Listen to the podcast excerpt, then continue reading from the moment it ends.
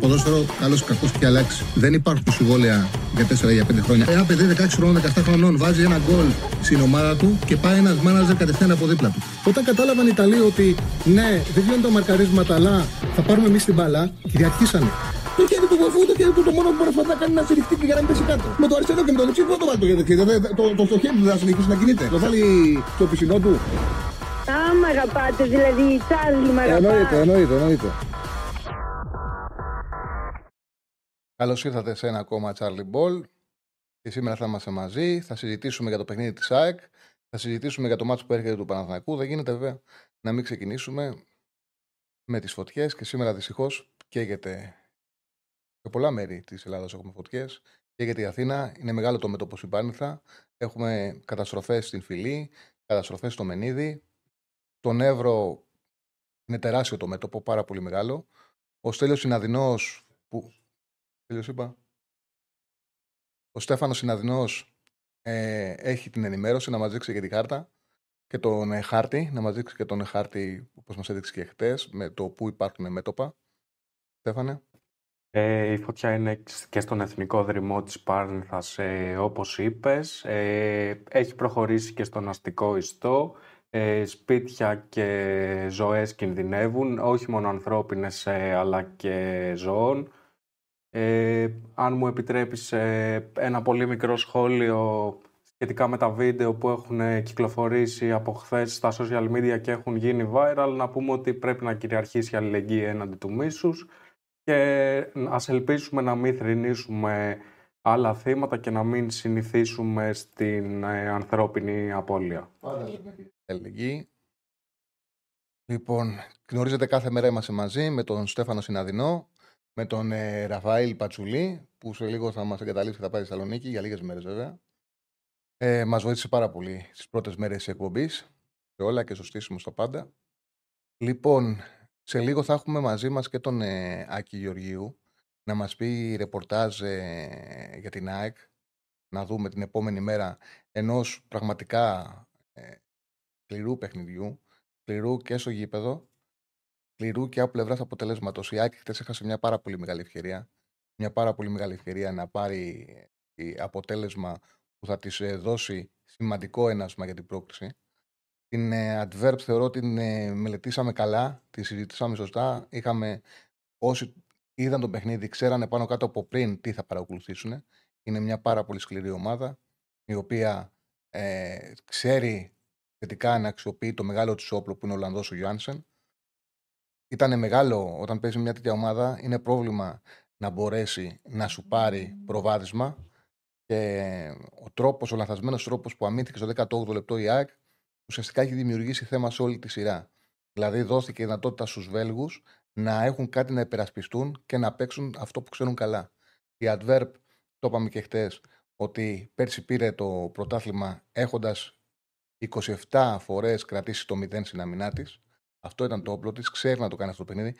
Της αρέσει να κάνει αυτό το παιχνίδι. Η ΑΕΚ έκανε ένα παρόμοιο λάθος, δηλαδή μοιάζει αρκετά το γκολ που δέχεται με το δεύτερο τέρμα που δέχεται από την δυνάμου. Η διαφορά είναι ότι τότε δεν βγήκε, ε, ε βγήκε ο, ο striker σε εκείνο το παιχνίδι με τους Κροάτες. Βγήκε ο Πέτκοβιτς και έδωσε την πάσα. Τώρα πήγε κανονικά το, το οχτάρι τους, γιατί έπαιξε ο, Βερ, ο Βερμίρεν έπαιξε σε 8. Κατέβασε τον Κίτα εξάρι, έκανε κάποιες αλλαγές την διάταξη της ομάδας ο Όλσεν και κατεβάζοντας, κατεβάζοντας ε, στη, στη, θέση 8 των Βερμίρεν πήρε και αυτή τη δημιουργία. Το πρόβλημα όμως του Σάκ ήταν ότι εκεί δεν είχε παίχτη πάνω του. Όπως δεν μάρκαρε σε ένα χώρο πρέπει να, το μαρκάρει, πρέπει να μαρκάρει εξάρι όπως ε, δεν μάρκαρε ε, τον Πέτκοβιτς κανένας, έτσι δεν μάρκαρε κανένας και το Βερμίρεν και έδωσε την δυνατότητα να ε, τροφοδοτήσει τον Γιάνσεν, που είναι το μεγάλο όπλο της ε, της Adverb. Όλοι γνωρίζουμε την ευκολία που τελειώνει τις φάσεις, την ευκολία που σκοράρει. Δεν γίνεται να μην ξέρουν στην ΑΕΚ ότι ο συγκεκριμένος παίκτης μου κάνει διαφορά και φυσικά μπορεί να σου κάνει γκολ. Εμένα αυτό που με ενόχλησε είναι ότι όταν έχεις ένα τέτοιο ποδοσφαιριστή και είσαι σε φάση άμυνας, δεν μπορεί να τον αφήσεις να κόψει τόσο εύκολα.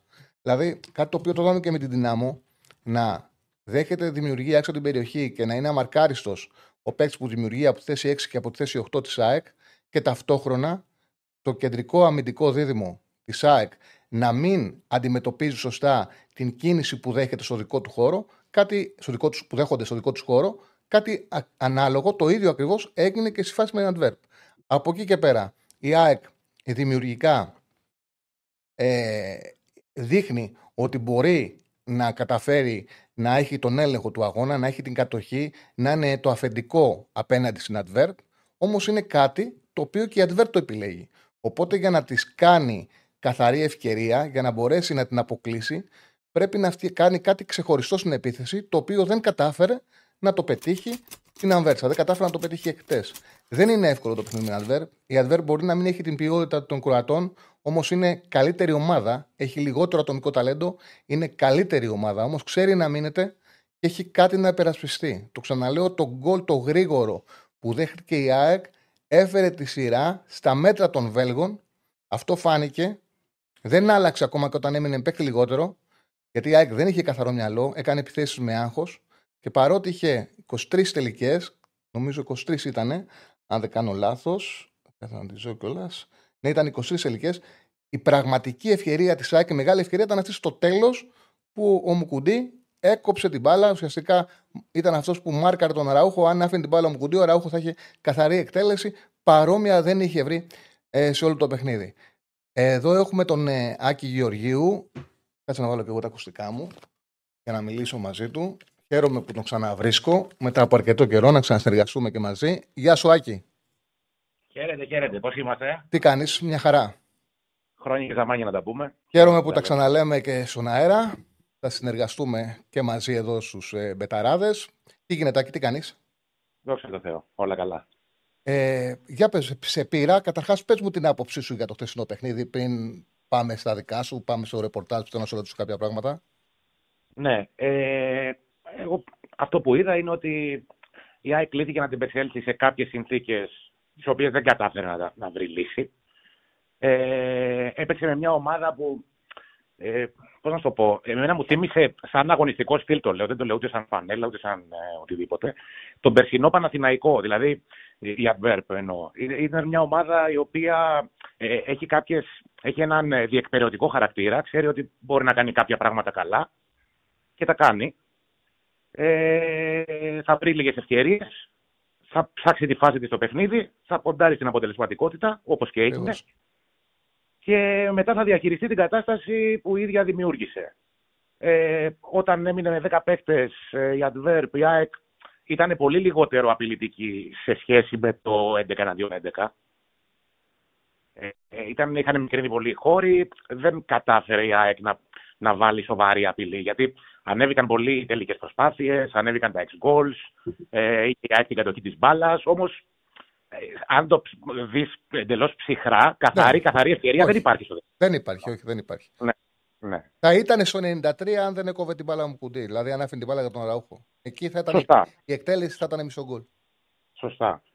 Ε, κατά τα άλλα, τώρα ε, δεν νομίζω ότι είναι μια ομάδα που μπορεί να τρομάξει την ΑΕΚ ποιοτικά. Θεωρώ από αυτό που είδα ότι ε, ποιοτικά είναι πιο κάτω από τη δύναμο Ζαγκρέπ, αισθητά πιο κάτω. Ξέρεις, σε συμβαίνει. Ποιοτικά συμφωνώ μαζί σου, το είπα και εγώ, είναι πιο κάτω, όμως είναι πιο ομάδα.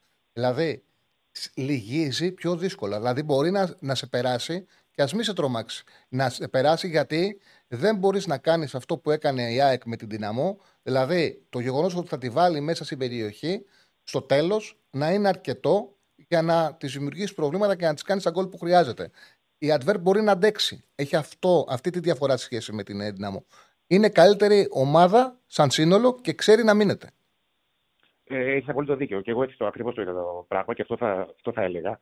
Ε, βέβαια, ε, αυτό που έκανε εντύπωση και στους ανθρώπους της ΑΕΚ ε, και το συζητούσαν χθες κατά την επιστροφή ήταν ότι ε, δεν την περίμενα να έχει και τόσο πολύ ένταση. Γιατί είναι μια ομάδα συμπαγής, είναι μια ομάδα που έχει κάποιες, σε κάποιες θέσεις κάποιους πολύ ποιοτικούς ποδοσφαιριστές που μπορούν να κάνουν τη ζημιά, αλλά άντεξαν και αθλητικά μέχρι το τέλος. Δηλαδή έτρεχαν, ε, φόρτισαν την περιοχή με στόπερ και οι παίκτες δεν μπορούσαν να πάρουν ούτε κεφαλιά, δεν έφταναν οι σέντρες. Ε, εντάξει, και πέραν όλα και όλων των υπολείπων δεν υπήρχε και καθαρή σκέψη χθες στην ΑΕΚ. Έτσι, γιατί όπως και όσο σφιχτά και αν παίζει ο αντίπαλος, το είπε και ο προπονητής, ότι ε, δεν έγιναν αρκετά σουτ από μέση απόσταση. Τα περισσότερα σουτ της ΑΕΚ είναι μέσα την περιοχή με παίχτε που είχαν ε, μακαρίσματα. Ε, δεν εκμεταλλεύτηκε καθόλου τα στημένα, με εξαίρεση μόνο μια πάσα στο, του Σιντιμπέ στον ε, Κατσίνοβιτς, πολύ έξυπνο παίξιμο σε ένα κόρνερ από δεξιά. Ναι. Ε, όλα τα υπόλοιπα στημένα σφαταλήθηκαν. Πολλές έντρες και γενικά για την ΑΕΚ, όποτε πάει το παιχνίδι κάπως έτσι με τις έντρες και έχει μια ανούσια υπεροχή όπως είχε χθες, ε, δεν της βγαίνει σε καλό. Δεν έχει το σουτ ε, εκτός περιοχής σε πολύ μεγάλο βαθμό. Δεν επιχείρησαν σουτ οι παίκτες της. Και γενικά μια κακή ήττα, ρε παιδί μου. Είναι από τις ήττες που λες ότι. Ε, χάθηκε ευκαιρία. Χάθηκε ευκαιρία εκεί. Χάθηκε ευκαιρία, ναι. ναι χάθηκε ναι, ευκαιρία. ευκαιρία. Πάμε σε αυτά τώρα που ανησυχούν τον κόσμο του ΣΑΕΚ και είναι και ο κύριος λόγος που ήθελα να βγει σήμερα. Ναι. Τι γίνεται με τον ε, Λιβάη και τι γίνεται και με τον Κατσίνοβιτς. Τον Κατσίνοβιτς, εγώ τρόμαξα όταν είδα το, το χτύπημα που έφταξε στον Αστράγαλο. Συνέχισε, αλλά βγήκε. Δεν ξέρω αν βγήκε γιατί είχε κάποιο πρόβλημα το χτύπημα. Ήταν σκληρό. Τι λέει το ρεπορτάζ; Πάρα πολύ, πάρα πολύ σκληρό. Ε, το ρεπορτάζ αυτό που λέει είναι ότι ο Κατσίνοβιτς δεν αντιμετωπίζει κάποιο, σήμα, κάποιο σοβαρό θέμα. Ότι είναι OK για να παίξει κιόλας και στο επόμενο παιχνίδι. Ε, αυτό που έλεγε ο ίδιος στην επιστροφή της ομάδας χθες ήταν ότι ε, το θετικό της όλης ιστορίας ήταν ότι δεν πάτησε καλά το πόδι του στη γη όταν, στο έδαφος όταν ήρθε, ο, όταν ήρθε το, το τεντωμένο πόδι του δεξιού μπακ της ε, Adverb. Ε, Αλλιώς θα μιλούσαμε για ένα πολύ σοβαρό τραυματισμό, κάτι παρόμοιο με αυτό που έγινε πέρσι με τον Ελίασον στην, ε, στην Τρίπολη και πολύ χειρότερο, γιατί τώρα πήγε με το παρατεταμένο πόδι και τις τάπες στον Αστράγαλο. Ε, απλά τον έσωσε ότι δεν έδωβαλε το βάρος του σώματός του ε, στο πόδι δεν στηρίχθηκε δηλαδή 100% στο πόδι, ήταν μεταξύ εδάφους και αέρα το πόδι του και γλίτωσε από κάποιο σοβαρό τραυματισμό. Είναι καλά. Αυτό τουλάχιστον ε, αναφέρει η ενημέρωση που υπάρχει μέχρι στιγμής. Ε, για τον Καρσία δεν υπάρχει ακόμα ενημέρωση. Σήμερα γύρω στις 7 νομίζω ότι θα ξέρουμε. Ε, υπάρχει πάντως φόβος ε, για φλάση. Ναι, λογικά είναι μυϊκό, είναι, είναι μυϊκό, είναι 100% μυϊκό, δεν το συζητάμε. Και υπάρχει φόβος για φλάση και ξέρεις, είναι και λίγο πρόβλημα όλο αυτό, γιατί ο Γκαρσία έχει και ένα περίεργο σωματότυπο. Είναι δύσκολος. Ε, αν τον βρει φλάση, μπορεί να μείνει πολύ καιρό έξω. Γιατί είναι λίγο, το μυϊκό του σύστημα είναι λίγο διαφορετικό σε σχέση με τους υπόλοιπους. Και μόνο αυτό δεν θέλω τώρα να σκεφτώ. Στην καλύτερη περίπτωση, πάντως η λογική λέει ότι η ΑΕΚ Γκαρσία θα έχει μετά τις εθνικές. Αυτό λέει η λογική. Στην καλύτερη περίπτωση, μετά τις εθνικές μετά τις εθνικές, θα είναι ξανά διαθέσιμος. Οπότε, πολύ πιθανό να δούμε πόνσο βασικό στην ε, ναι, εντάξει, μπήκε λίγο απότομα η αλήθεια είναι χθες ο Πόνσε. Δεν ήξερε καν τους συμπαίκτες του. Πρώτη φορά μπήκε να παίξει. Δεν έφτασε εκεί μπάλα μπροστά με ορθολογικό τρόπο. Ε, Παρ' όλα αυτά έχει μια τελική στην αιστεία. Δεν ήταν και πολλοί παίκτες της ΣΑΕΚ που είχαν τελική στην αιστεία. Τέσσερις τελικές. Mm-hmm. Τέσσερις παίκτες της ΣΑΕΚ που έκαναν τελικές ε, στην αιστεία. Κακά τελειώματα, η αλήθεια είναι. Και μια που το αναφέρεις για τον Πόνσε, ε, δεν είναι τυχαίο ότι ε, αυτή την κουβέντα που έγινε χθες, ότι πολλές τελικές προσπάθειες που σπαταλίστηκαν και πόσες τελικές χρειάζεται δύο γκολ, είναι μια κουβέντα που γινόταν κατά κόρον, πούμε, την περασμένη σεζόν. Ε, και δεν είναι τυχαίο που η ΑΕΚ, χωρίς να φύγει κάποιος από τους επιθετικούς της, έμεινε και ο Χαμφέρτ, έμεινε και ο Γκαρσία, έμεινε και ο Αραούχο και πήρε και τον Μπόνσε. Ε, υπάρχει θέμα στην αποτελεσματικότητα. Υπάρχει θέμα με την ποιότητα των τελικών. Και ο, όσο... ο, Φανφέρ, επειδή τώρα ε, ρωτάνε, στέλνουν και μήνυμα για το Φανφέρ. Ο Φανφέρ ναι. έμεινε για να μείνει ή έμεινε για να πάει κάπου και να έρθει κάποια μεταγραφή σε τρια... μέχρι το τέλος του Αυγούστου; Η ενημέρωση που υπήρχε, που προκύπτει μέσα από τις δηλώσεις του ίδιου του παίκτη, ήταν ότι ενώ ήξερε ότι η ΑΕΚ θα προχωρήσει απόκτηση Σεντεφόρ, ε, ο Αλμέιδα του είπε ότι σε υπολογίζω, μένεις κανονικά. Και είπε ότι από τη στιγμή που μου το είπε ο προπονητής, εγώ μένω κανονικά. Ή, ή, δεν ήταν γνωστό ότι εκείνη την περίοδο ότι θα έρθει συγκεκριμένο ο Πόνσε, ήταν όμως γνωστό ότι θα έρθει επιθετικός. Ε, κάτι νεότερο, κάτι, δηλαδή κάτι σε πληροφορία ή σε ρεπορτάζ για αποχώρηση του Φαντσέρτ δεν υπάρχει. Και εμένα μου κάνει εντύπωση γιατί είναι ε, σχεδόν αδύνατο να βρει θέση με ε, όλους μέσα. Μα... Όμως δεν υπάρχει κάποια ενημέρωση. Μα για παράδειγμα, τώρα ξεσκεφτόμουν ότι ο Αλμέιδα δεν αποκλείεται, αν θέλει να ξεκινήσει τον Ραούχο, να πάει με Ραούχο Τσούμπερ στη Ρεβάντ και να βάλει το πόντ στον πάγκο. Ο Φανφέρα αυτή τη στιγμή στο μυαλό μας δεν υπάρχει. Γι' αυτό το πιο πιθανό είναι να το χρησιμοποιήσει για κάπως για να κάνει μια κίνηση ή ο άνθρωπος να βρει τρόπο να φύγει. Ο Φανφέρ δεν υπάρχει περίπτωση να βρει νομίζω okay. χρόνος με ευρωπαϊκό παιχνίδι. Αν βρει χρόνο συμμετοχής στη σεζόν, θα μιλάμε τώρα για κάποια παιχνίδια στο ελληνικό πρωτάθλημα με ομάδες δεύτερης ταχύτητας ή σε κάποια ματς κυπέλλου. Δεν, δεν, και εμένα μου κάνει εντύπωση όλο αυτό, γιατί είναι πραγματικά πολύ σέντερ φορ. Ε, δεν ξέρω πώς το σκέφτεται. Πάντως δεν υπάρχει. Γιατί υπάρχει, πώς να το πω, θετική, ας πούμε, υπήρξε από την αρχή θετική στάση και του προπονητή για να μην και του ίδιου του παίκτη. Δεν τους είπε ποτέ ο Φαν Βέερτ ότι εγώ θέλω να φύγω για να πάω να παίξω κάπου. Δεν ξέρω. Πραγματικά μου κάνει εντύπωση, αλλά ναι, τα δεδομένα είναι αυτά μέχρι στιγμής. Η λογική λέει ότι στο τέλος θα φύγει. Αυτό λέει η λογική. Τώρα θα δούμε. Το ρεπορτάζ δεν λέει κάτι τέτοιο. Όλα καμιά φορά πάμε στο τέλος επικρατεί η ποδοσφαιρική λογική. Άκη, μια και σε, μιας και σε έχουμε. Δεν γίνεται να μην σε ρωτήσω για μεταγραφές. Τι, τι ξέρεις, τι καταλαβαίνεις; Έπεσε; Εγώ τον ακούω. Ακεί. Πρέπει να πέσει. Έπεσε ο Άκης. Αν μπορούμε να ξαναβγάλουμε, καλώς να μας πει για τις ε, μεταγραφές. Ωραία. Α, Άκη; Ναι, έπεσε, πέσαμε, δεν ξέρω τι έγινε. Εντάξει. περίεργη. Δεν πειράζει. Λέω ότι μιας και σε έχουμε για μεταγραφές, ναι. τι πιστεύεις, σε ποιες θα κινηθεί η ΑΕΚ; Είναι δεδομένο ότι θα αποκτηθεί κεντρικός αμυντικός, 100% δεδομένο. Γίνονται ήδη, ε, γίνεται μια ε, προεργασία αρκετών μηνών. Ε, Όμως δεν κατέληξε, δεν πήρε να δώσει το OK ο προπονητή σε καμία από τις περιπτώσεις που ασχολήθηκε η ΑΕΚ μέχρι στιγμής, με εξαίρεση μία-δύο περιπτώσεις παικτών που δεν ήθελαν να έρθουν στην Ελλάδα. Δεν υπάρχει κάτι να σας πω από πλευράς ονοματολογίας. Mm-hmm. Όμως ε, πρέπει να θεωρούμε δεδομένο ότι θα αποκτηθεί κεντρικός αμυντικός. Βάζω όλα τα λεφτά μου εκεί. Και πιστεύω, ε, αυτό είναι μεταξύ πληροφορίας και διέστησης, ότι θα πάει και στην απόκτηση ενός ε, κεντρικού χαφ με ανασταλτικά χαρακτηριστικά. Ενός ακόμα εξαριού δηλαδή, ε, η ΑΕΚ. Ναι. Ε, Όμως δεν είναι τόσο κλειδωμένη αυτή η περίπτωση του χαφ όσο του κεντρικού αμυντικού. Για το κεντρικό αμυντικό είναι 200%. Νομίζω πάντως η εικόνα των δύο παιχνιδιών, επειδή και το επίπεδο ανταγωνισμού ανεβαίνει ε, φέτος ΑΕΚ, είτε πάει Europa είτε Champions League, δείχνει ότι η ΑΕΚ ε, χρειάζεται ακόμα ένα καλό εξάρι. Ένα κεντρικό χαφ που να είναι καλό στο μαρκάρισμα. Δηλαδή και το δεύτερο γκολ που φάγε ε, από την Δυνάμω και το γκολ χτες υπήρχε πρόβλημα στον τρόπο που αντιμετώπιστηκε αμυντικά ο παίκτης που πασάρει εκεί που θα έπρεπε να βρισκόταν κάποιος παίκτης ΑΕΚ θέση 6. Έχεις απόλυτο δίκιο και όχι απλά αντιμετωπιστεί πρόβλημα. Δεν υπήρχε. Ε, οι πάσει ναι. ήταν ελεύθερες οι τελικές. Ε, και του, και του Πέτκοβιτς το περασμένο Σάββατο στη Φιλαδέλφια. Ήταν ελεύθερη πάσα που ναι, ναι. μέσα στην περιοχή κάθετη και χθες ήταν ελεύθερη πάσα. Βέβαια, εντάξει, χθες εξουδετερώθηκαν από την κίνηση του. του Ποιος ήταν, του Γιάννη. Ε, ε, όχι, από την κίνηση του, του, ε, του χάφτη. Ε, ο Βερμίρεν, ο Βερμίρεν ήταν της Αντβέρπ, ναι, όχι που έκανε την πρώτη τρίπλα και εξουδετερώνει τον Τσούμπερ και τον Σιμάνσκι. Έκανε την τρίπλα, υπήρξε ποιότητα ας πούμε, okay. εκεί και μέσω της ποιότητας εξουδετερώθηκαν ε, τα, τα χαφ της ΑΕΚ που, που ήταν εκείνη τη δεδομένη στιγμή εκεί. Όμως υπάρχει θέμα και εγώ το συμφωνώ σε αυτό που λες. Ε, υπάρχει μια, ένα κενό μεταξύ του κέντρου και άμυνας της ΑΕΚ. Ε, περνάνε κάποιες πάσει που δεν περνούσαν πέρσι. Δεν ήταν, δηλαδή, η ΑΕΚ πέρσι δεν έτρωγε με αυτή την ευκολία ευκαιρίες. Βέβαια, πολύ σωστά το είπες και εσύ ότι ανεβαίνει το π.χ. δυσκολίας. Αλλά είναι πολύ πιο πάνω. Ε, και μιλάμε σε παιχνίδια ότι η ΑΕΚ σε, σε μια εβδομάδα έχει παίξει τρία μάτς ε, με ομάδες που διεκδικούν θέση του Champions League, ε, την πρωταθλήτρια Κροατίας και την ταμπλούχο Βελγίου, ας πούμε. Δεν είναι απλά τα πράγματα και δεν είναι όπως ήταν πέρσι.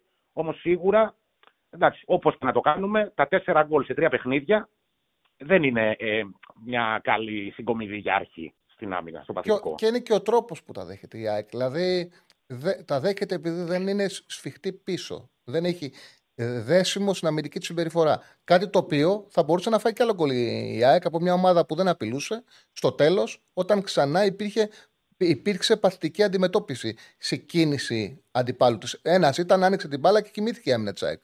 Ναι, ναι. Ε, παράξενη φάση αυτή, γιατί ναι. μπερδεύτηκαν με τον άλλο που ήταν offside στη συγκεκριμένη φάση.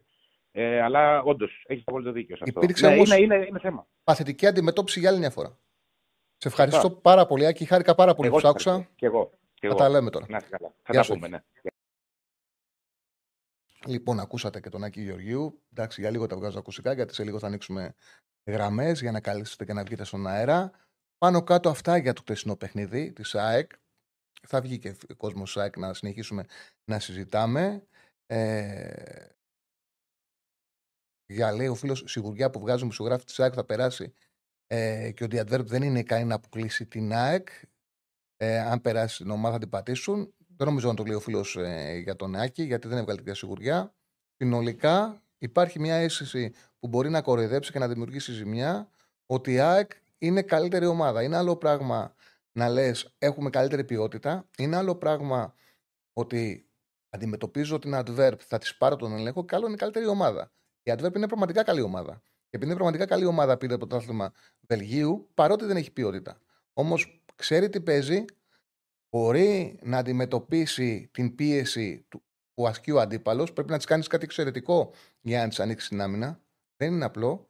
Και έχει και τον τρόπο να είναι πολύ αποτελεσματική. Και ένας κίνδυνος που υπάρχει ε, για το μάτι της επόμενης εβδομάδα είναι ότι αν συνεχίσει αυτή την ορθρότητα που βγάζει η άμυνα της ΑΕΚ, παιδιά ο Γιάντσεν, άμα πάει σε εκτέλεση, το πιο πιθανό είναι τον κόλλο να το βάλει. Η κίνησή του και η εκτέλεσή του είναι πραγματικά πολύ υψηλό επίπεδο.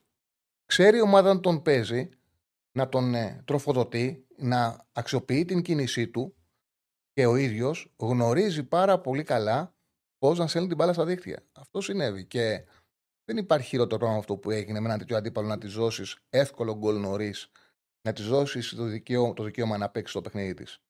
Θα μιλήσουμε συνέχεια για την ΑΕΚ. Πάμε να πούμε κάποια πράγματα για την ε, Μπράγκα. Λοιπόν, για τον αντίπαλο, τον προσεχή αντίπαλο του Παναθηναϊκού, για τον αντίπαλο που παίζει το βράδυ ο Παναθηναϊκός. Λοιπόν, για την Μπράγκα έχουμε μιλήσει αρκετές φορές.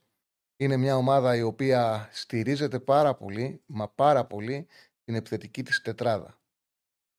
Ο δε... περισσότεροι που βλέπετε ευρωπαϊκό ποδόσφαιρο, το Ρικάρντο Όρτα τον γνωρίζετε. Είναι ένας παίκτης ο οποίος θα πέσει πάνω στον Χουανκάρ, παίρνει την μπάλα και είναι εκπληκτικός, έχει και καλή τρίπλα και δημιουργία. Γρήγορος, παίζει διαγώνια, πηγαίνεις σε εκτέλεση, δοκιμάζεις τα πόδια του.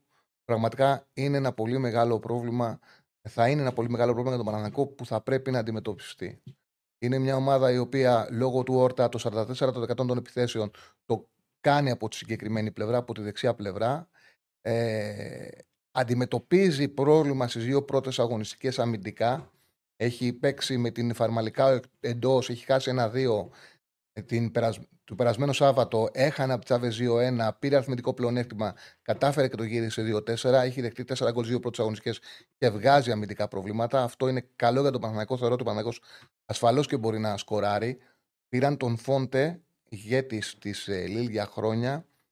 Είναι όμως πλέον στα 40 του και παίζει με τον ε, Νιακητέ, ο οποίος από ό,τι μου είπανε που πληροφορήθηκα άνθρωποι που βλέπουν το πρωτογενικό πρωτάθλημα δεν είναι κάτι τρομερό. Είναι επιρρεπής στο ατομικό λάθος. Το αμυντικό του ζήτημα είναι προβληματικό. Αυτό που προσπαθεί να χτίσει φέτος ο Ζορ είναι προβληματικό. Τον Ιακητέ Φόντε, ηγέτης ο Φόντε, ξέρουμε καλά, όμως πλέον είναι στα 40 του και ο Νιακητέ εύκολος ο λάθος.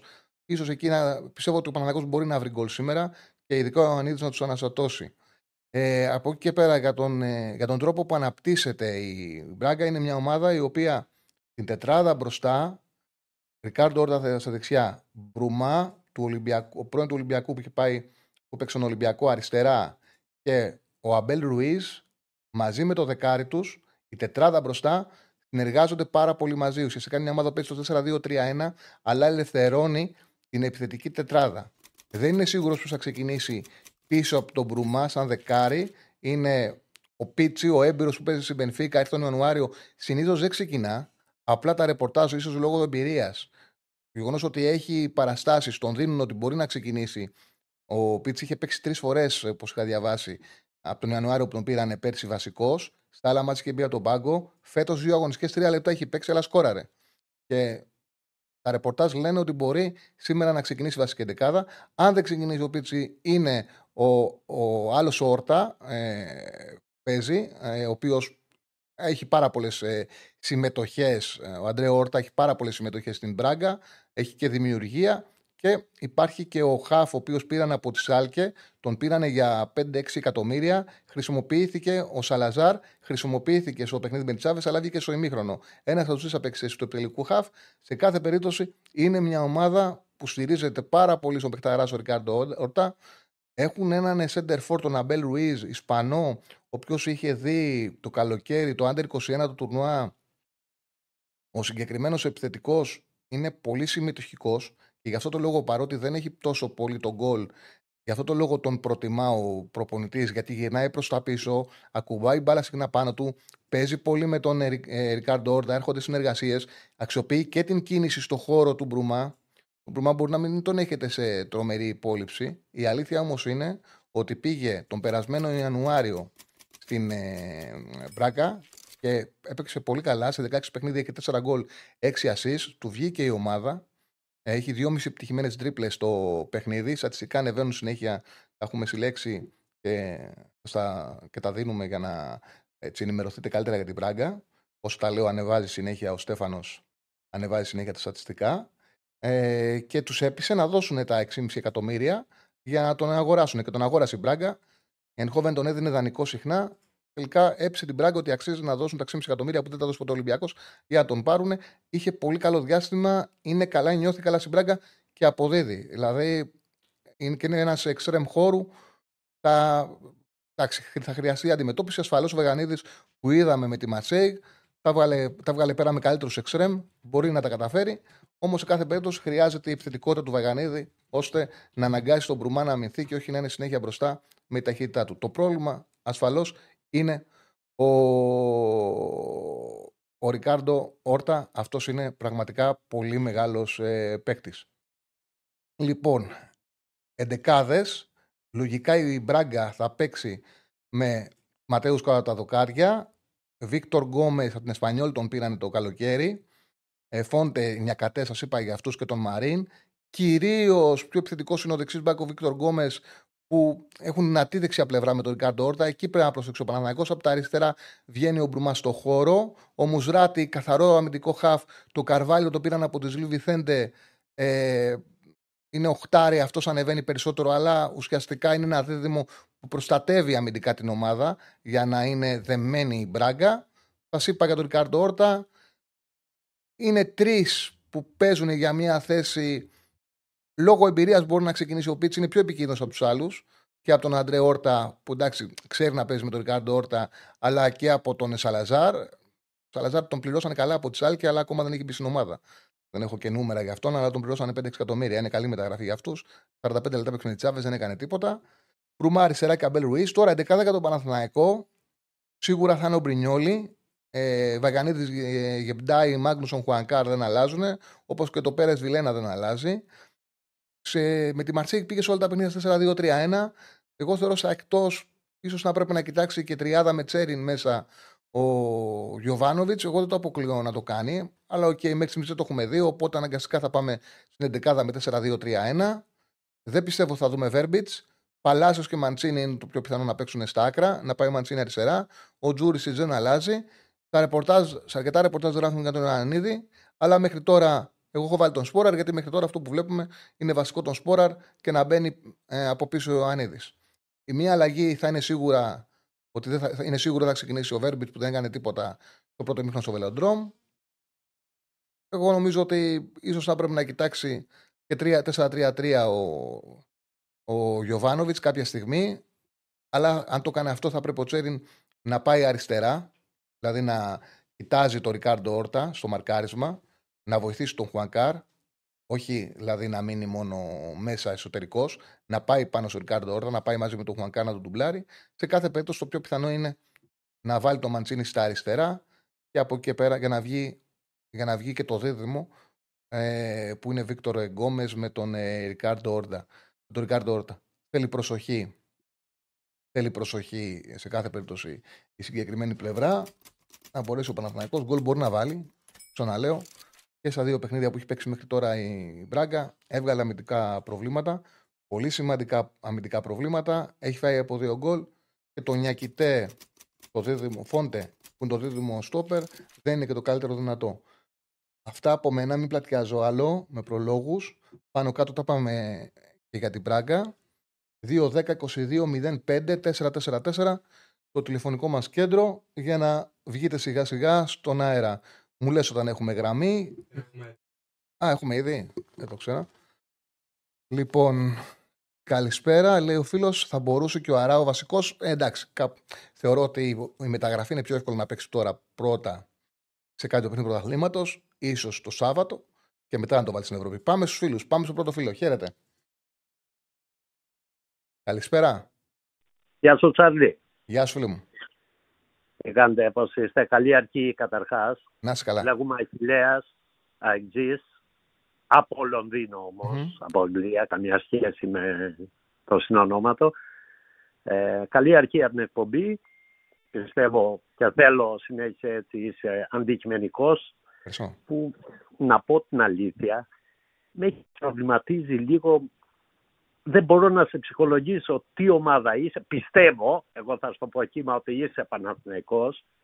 Όχι ότι πειράζει κάτι, απλά δεν, δεν το έχω ακούσει ποτέ. Άκου, άκου. Άμα δεν έκανα, αν δεν έκανα επικοινωνία, θα σου πω. Αν δεν έκανα επικοινωνία, αλλά ξεκίνησα με επικοινωνία, δεν θα έλεγα από την ομάδα μου, γιατί δεν υπάρχει κανένας λόγος να όταν κάνεις μια. Όταν, κάνει, όταν είσαι δημοσιογράφος, να λες τι ομάδα είσαι.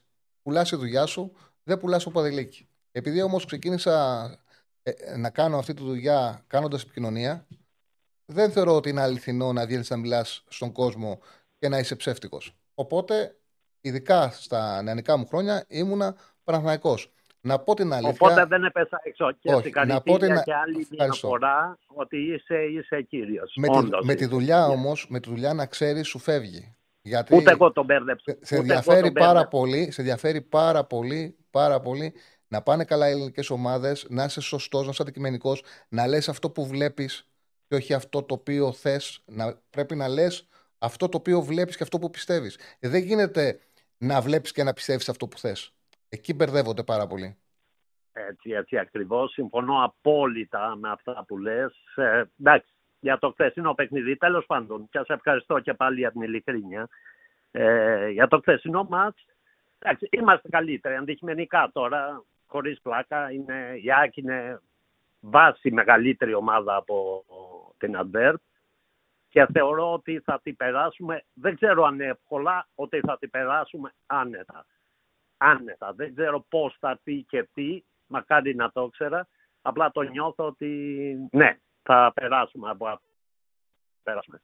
Θυμάμαι πολύ καλά το 2018 είχα έρθει Αθήνα, είχα δει το μάτς με τη Celtic, είχα πάει, είχα δει το μάτς ε, εκτός, το 1-1. Ήρθα Αθήνα, είδα το μάτς στις 14 Αυγούστου με τη Celtic το 2-1.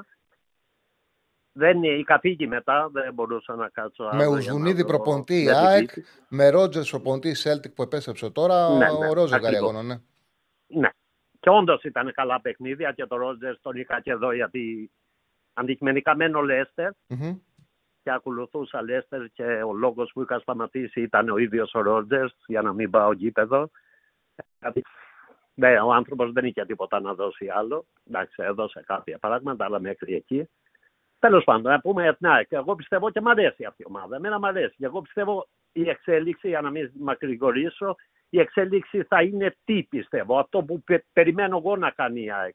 Ε, πιστεύω ότι θα κάνει να παίξει λίγο πιο γρήγορα. Λίγο με πιο πολύ μυαλό. Δηλαδή να είναι κάποια πράγματα φτιαγμένα από πριν. Δηλαδή ποιος θα πάρει την μπάλα, τι θα τη κάνει, να μην την κουβαλάει.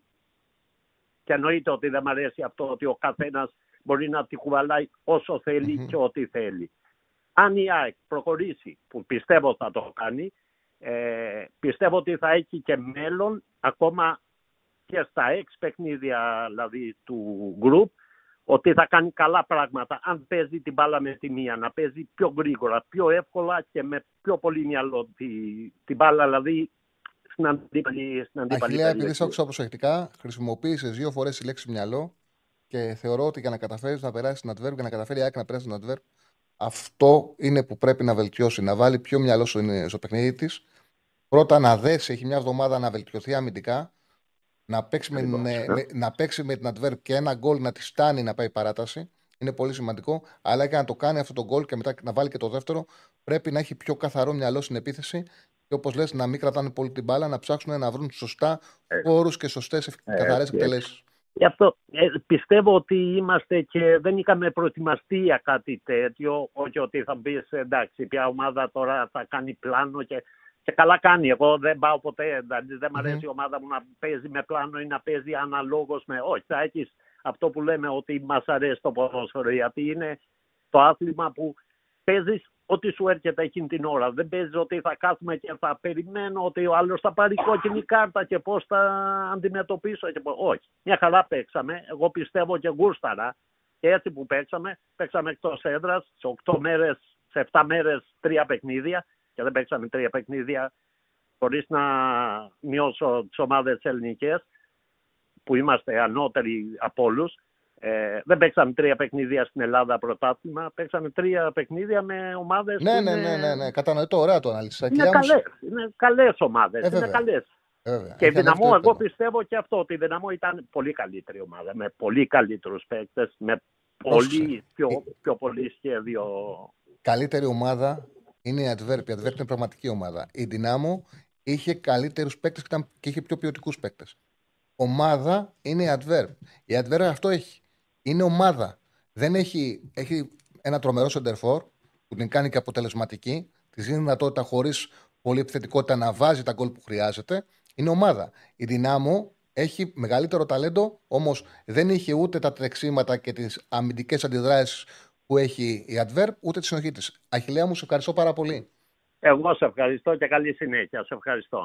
Λοιπόν, να πω ότι ο Στέφανος με ενημέρωσε ότι κυκλοφόρησαν τα ειστήρια για το παιχνίδι, για τη ρευάνση στον επαναληπτικό της ΑΕΚ με την Adverb. Οπότε, όσοι δεν έχετε διαρκεία, πέσετε να προλάβετε. Και πάμε στον επόμενο. Ο Γιάνσεν που λένε, λέει ένας φίλος, ο Γιάνσεν είναι καλό φορ, 29 χρόνων, παίζει στην Εθνική Ολλανδίας, μόνο που ξεκίνησε νομίζω και στο πρώτο παιχνίδι του, ε, του Μουντιάλου Φανχάλτον ξεκίνησε βασικό, μετά έχασε τη θέση του, αλλά δείχνει την κλάση. Είναι ο κύριος λόγος μαζί με την άμυνά τους. Η άμυνά τους ήταν και ο Γιάνσεν που τους έκανε πρωταθλητές. Αυτή είναι η πραγματικότητα. Πάμε στον πρώτο φίλο. Χαίρετε. Έλα, Τσάρλι. Καλησπέρα. Ο, Κώσ... ο Κώστας είμαι. Έλα, Κώστα. Έλα, Κώστα. Λοιπόν, Τι ε, να, τώρα που ανεβαίνει το επίπεδο, ε, βγαίνουν πολύ χρήσιμα συμπεράσματα για τις ομάδες μας και πολύ δύσκολα μπορούν να, να καμουφλαριστούν τα προβλήματα ε, των ομάδων σε αντίθεση με το ελληνικό πρωτάθλημα.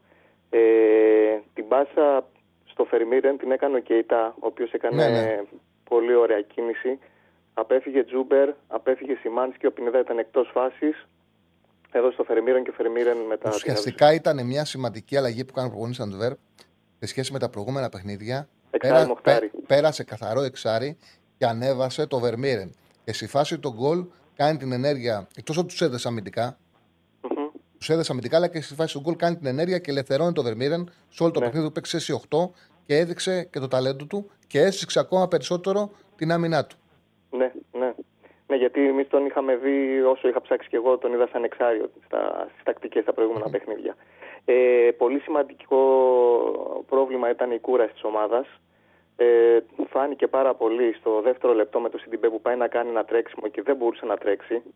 Ήταν, ήταν σοκαριστικό για μένα το γεγονός ότι ήταν στο δεύτερο λεπτό αυτό. Και επίσης κάποια στιγμή ο Σιμάνσκι εκεί στο 20-25 λεπτό τον πέρασε πάρα πολύ εύκολα ο αντίπαλό του εκεί κατάλαβα ότι η ομάδα δεν έχει δυνάμεις. Ε, ο Λιβάη και ο Πινέδα εντάξει είναι ούτως ή άλλως επιβαρημένοι επειδή παίξαν και στον Gold Cup και δεν έχουν κάνει ουσιαστικά καθόλου διακοπές. Ε, αλλά νομίζω ότι η κούραση έπαιξε πολύ σημαντικό ρόλο για να μην έχουν καθαρό μυαλό οι παίκτες και να μην μπορέσουν να βάλουν φαντασία στο παιχνίδι τους στο δεύτερο ημίχρονο όταν είχαμε την κατοχή. Βέβαια, θεωρώ ότι οι αδυναμίες της ομάδας φάνηκαν όπως σου είπα στο συγκεκριμένο παιχνίδι. Ε, θεωρώ ότι τα ακραία back δεν είναι για αυτό το επίπεδο. Ο Χατζησαφή στον γκολ που τρώμε κάνει μια πολύ λάθος κίνηση να κλείσει σε ένα χώρο που δεν υπήρχε παίκτης, ενώ έπρεπε να φυλάει τα νότα του στο, Γιάν, στο Γιάνσεν, που ήταν ακριβώς πίσω, πίσω και αριστερά του. Ε, ήταν εντελώς λάθος το διάβασμα που κάνει. Πάντως τον άφησε εκτεθειμένη και μπροστά γραμμή. Ναι, Γιατί είναι ναι. δύσκολο όταν έρχεται, όταν έρχεται το half κατά πάνω σου και έχεις να αντιμετωπίσεις και την κίνηση σου φορ και έχεις και τον extreme δίπλα σου, η θέση σου, το τι θα κάνεις είναι δύσκολο. Το ότι δεν υπήρχε half καθόλου, του του μεγάλωσε το πρόβλημα. Και αυτός πήγε να παίξει ουσιαστικά να παίξει παίκτη και μπάλα και δεν έπαιξε τίποτα. Δηλαδή παίξε- Δεν έπαιξε πήγε να τίποτα. παίξει ανάμεσα και δεν έπαιξε τίποτα. Ναι, ναι, όντως. Ε, Ήταν επίσης- κακός τέσο η Τιμπέ. Ήταν, τον εμπιστεύτηκε. Για μένα σωστά τον εμπιστεύτηκε, αλλά δεν του βγήκε. Και πήρε και την απόφαση όταν ήταν να κάνει αλλαγή να μην περάσει το ρότα, να βάλει δεξιά τον Πινέδα για να μην χάσει η αλλαγή. Γιατί στον Πινέδα έχει εμπιστοσύνη ότι μπορεί Ναι. οπουδήποτε έχει πρόβλημα να ρίξει τον Πινέδα. Ναι, απλά εγώ επειδή τον έβλεπα πολύ κουρασμένο τον Πινέδα, ε, θεώρησα κάτι πιο extreme ότι θα ήταν πιο σωστό εκείνη τη στιγμή να περάσει τον Άμραμπαντ δεξί back και να βάλει τον Ελίωσον δεξί half extreme. Για ποιο λόγο, γιατί οι άλλοι πλέον κλείσανε τους χώρους. Τα ακραία μας back, όπως σου είπα, δεν κατεβαίναν να ντουπλάρουν τους ακραίους για να μπορέσουμε να ανοίξουμε του, την τριάδα της άμυνας στο κέντρο. Ήταν πάρα πολύ σφιχτή αυτή. Είχαν τρία στόπερ και τρία κεντρικά χαφ. Ε, και εφόσον παίζαν πίσω τα μπούρι, ο μόνος τρόπος για να σπάσεις κάτι τέτοιο είναι να ντουμπλάρουν τα κρέα σου μπακ με τα, εξ, τα, τα εξτρέμ σου για να μπορείς να τραβήξεις παίκτες. Αν δεν τραβήξεις παίκτες να αδειάσει λίγο η περιοχή, δεν έχεις πολλές πιθανότητες με γεμίσματα και πολύ περισσότερο με γεμίσματα τα οποία ε, δεν έχουμε κεφαλοσφαιριστές. Ο μόνος κεφαλοσφαιριστής είναι ο Φαβέρ, ο οποίος δεν, δεν τον βάζει ο, ο Αλμέιδα. Δηλαδή για το συγκεκριμένο μάτς νομίζω θα, πιο, ε, θα ήταν καλύτερο να βάλει τον Φαβέρ παρά τον Πόντσε που ακόμα δεν ήταν έτοιμος. Ε, και βέβαια και στα στημένα έχουμε μεγάλο πρόβλημα και στα τρία μάτς δεν έχουμε κερδίσει τίποτα από στημένη φάση. Δεν έχουμε πάρει ούτε μια καθαρή κεφαλιά σε στημένο, μιλάμε έτσι. Για να πεις ότι κάνεις κάτι τέλος πάντων να δημιουργήσει μια αναταραχή μέσα, στη, μέσα στην περιοχή. Ε, Επίσης θεωρώ, δεν ξέρω αν ακουστεί λίγο περίεργο, ότι ήταν δυστύχημα ότι βγήκε ο, με κόκκινη κάρτα ο Μπατάγη. Ο Μπατάγη, ο οποίος είναι δεξί μπακ. Τον έβαλε αριστερά. Τον έβαλε αριστερά γιατί έφυγε ο Άβυλα και πήγε στον Άγιαξ. Ήταν, ήταν η πλευρά από την οποία χτυπούσε μόνιμα η ΑΕΚ σε όλο το πρώτο ημίχρονο με τον Άμπραμπατ. Εκεί το διάβασε σωστά. Σου λέει αυτός δεν είναι. Έχει παίξει αριστερομπάκ, αλλά δεν είναι αριστερομπάκ. Είναι δεξιμπάκ. Το διάβασε καλά, χτυπούσε από εκεί με τον Άμπραμπατ, τον είχε ο Άμπραμπατ και στη συνέχεια που βγήκε ο Μπατάη και έκανε αλλαγή, αναγκάστηκε, αναγκάστηκε να αλλάξει τον Άμπραμπατ ε, πλευρά, να τον πάει από τα αριστερά. Ξέρεις, δηλαδή γίνεται; εκεί το χάσαμε. Ποδοσφαιρικά, ποδοσφαιρικά με 11 έχει και περισσότερους χώρους για να χτυπήσει στη συγκεκριμένη πλευρά η ΑΕΚ. Δηλαδή έκανε φάσεις, όσο έπαιζε 11-10, έκανε φάσεις στο χώρο. Είχε περισσότερε πιθανότητες που τους ταιριάζει. Όταν πήγε 11-10, πήρε την μπάλα και η adverb κλείστηκε.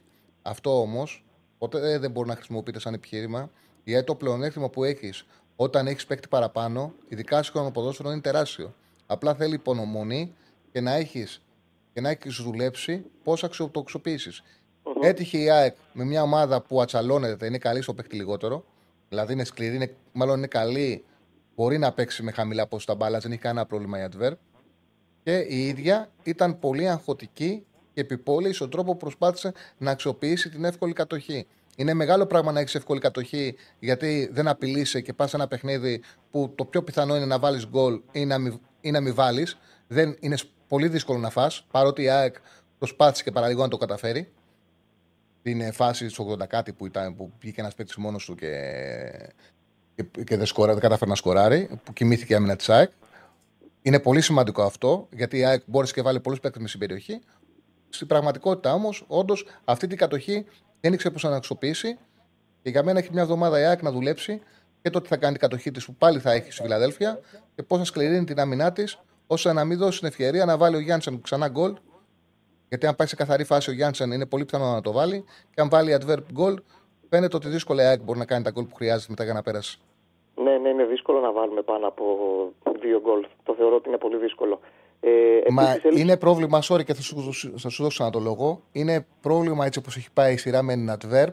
Γιατί, έτσι, οπο- γιατί βλέπεις την adverb και λες είμαι καλύτερη ομάδα. Όμως εγώ βλέποντας την adverb νιώθεις ότι είναι δύσκολο να της βάλει η ΑΕΚ δύο γκολ και είναι δύσκολο η ΑΕΚ να μην φάει γκολ. Οπότε ναι, βλέπεις την adverb και λες, ναι, αυτή τη στιγμή η ΑΕΚ έχει μεγαλύτερο ταλέντο, έχει μεγαλύτερη ποιότητα, θα πάρει την μπάλα, θα την κλείσει, είναι ευκαιρία. Όμως ταυτόχρονα με αυτό το παιχνίδι που είδαμε πρέπει να αλλάξει πολλά η ΑΕΚ για να κρατήσει το 0 και πρέπει να αλλάξει και πολλά η ΑΕΚ για να βάλει over 1,5 για να περάσει. Ναι, ναι, ναι. Ε, ναι, πρέ- πρέ- ουσιαστικά ναι, πρέπει να κάνει δύο πράγματα ταυτόχρονα. Ε, ναι, σε έχασα. Εγώ Μ' σε ακούς; ακούω καλά, μια Ναι, χαρά. ωραία, μια ωραία, χαρά. ναι. Ε, Επίσης, είδα ότι έλειψε πάρα πολύ ντρίμπλα στην ομάδα. Δεν μπορέσαμε να τριπλάρουμε παίκτη τους και να δημιουργήσουμε έστω ανισορροπίες μέσα από κάποια τρίπλα. Ε, δεν θυμάμαι σε καμία φάση που να. Εκτός από τον Άμραμπαντ, όπως σου είπα, που στο πρώτο ημίχρονο τον είχε τον Πατάκη, στο δεύτερο ημίχρονο δεν μπορέσαμε με κάποια τρίπλα να περάσουμε παίκτη, να δημιουργήσουμε κάποια ανισορροπία στην άμυνά τους, να πάει κάποιος παίκτη να καλύψει, να δημιουργηθεί κάποιο κενό, να πατήσει κάποιος από τα χάφα από πίσω και να μπορέσουμε να δημιουργήσουμε πιο καθαρές ευκαιρίες. Γιατί όπως είπες, η μόνη καθαρή ευκαιρία ήταν στο τέλος με το, με το Μουκουντή. Επίσης, θεωρώ ότι είναι μια μεγάλη δοκιμασία για την ΑΕΚ αυτά τα παιχνίδια, αυτή τη σειρά των αγώνων, για, ε, για τη διαχείριση των παικτών. Ε, είδα το Σιντιμπέ απορούσε στην αλλαγή του. Εκεί έξω στη γραμμή του πλάγιου out. Είδα τον Αραούχο να φωνάζει στο Μουκουντή. Μάλλον, ε, μάλλον μπερδεύτηκε γιατί δεν είδε να μπαίνει ο Ρότας στη θέση του, γι' αυτό το λόγο απόρρισε. Ήταν πολύ κακός όταν τον έβγαλε.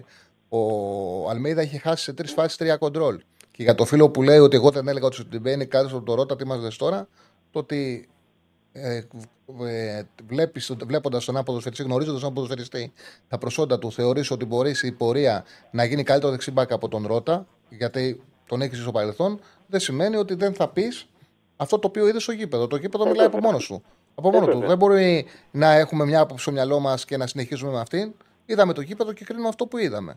Ο Σιντιμπέ έχει τεράστια ιστορία, παρελθόν, τρομερά προσόντα, όμως δεν μπορούσε να κάνει κοντρόλ. Αυτό δεν γίνεται να το πούμε επειδή έχω πει ότι ο Σιντιμπέ είναι καλό μπακ. Ναι, έχω πει είναι καλό μπακ, αλλά έκανε ένα άθλιο παιχνίδι. Ναι, έτσι είναι. Εντάξει, μα πάντοτε κρίνουμε τους παίκτες και με την αγωνιστική τους ε, παρουσία. Δεν μπορείς να τους κρίνεις μόνο με την ιστορία τους. Ε, ναι, εκεί πέρα την ώρα που έφυγε για το πλάγιο και περπατούσε, έβλεπα ότι είχε μια απορία. Μπορεί να ήταν για το Ρότα, μπορεί να ήταν ότι για ποιο λόγο με έβγαλε σε μένα. Είδα πάντως μια, έτσι, μια δυσφορία από το Σιντιμπέ. Είδα επίσης ε, ε, ο Γκαρσία που δεν έδωσε πάσα στον Κατσίνοβιτς ε, σε μια φάση που βγήκε ο Γκαρσία από τα αριστερά. Είδα και εκεί πέρα ότι ο Γκατσίνοβιτς ζητούσε την μπάλα, δεν την πήρε.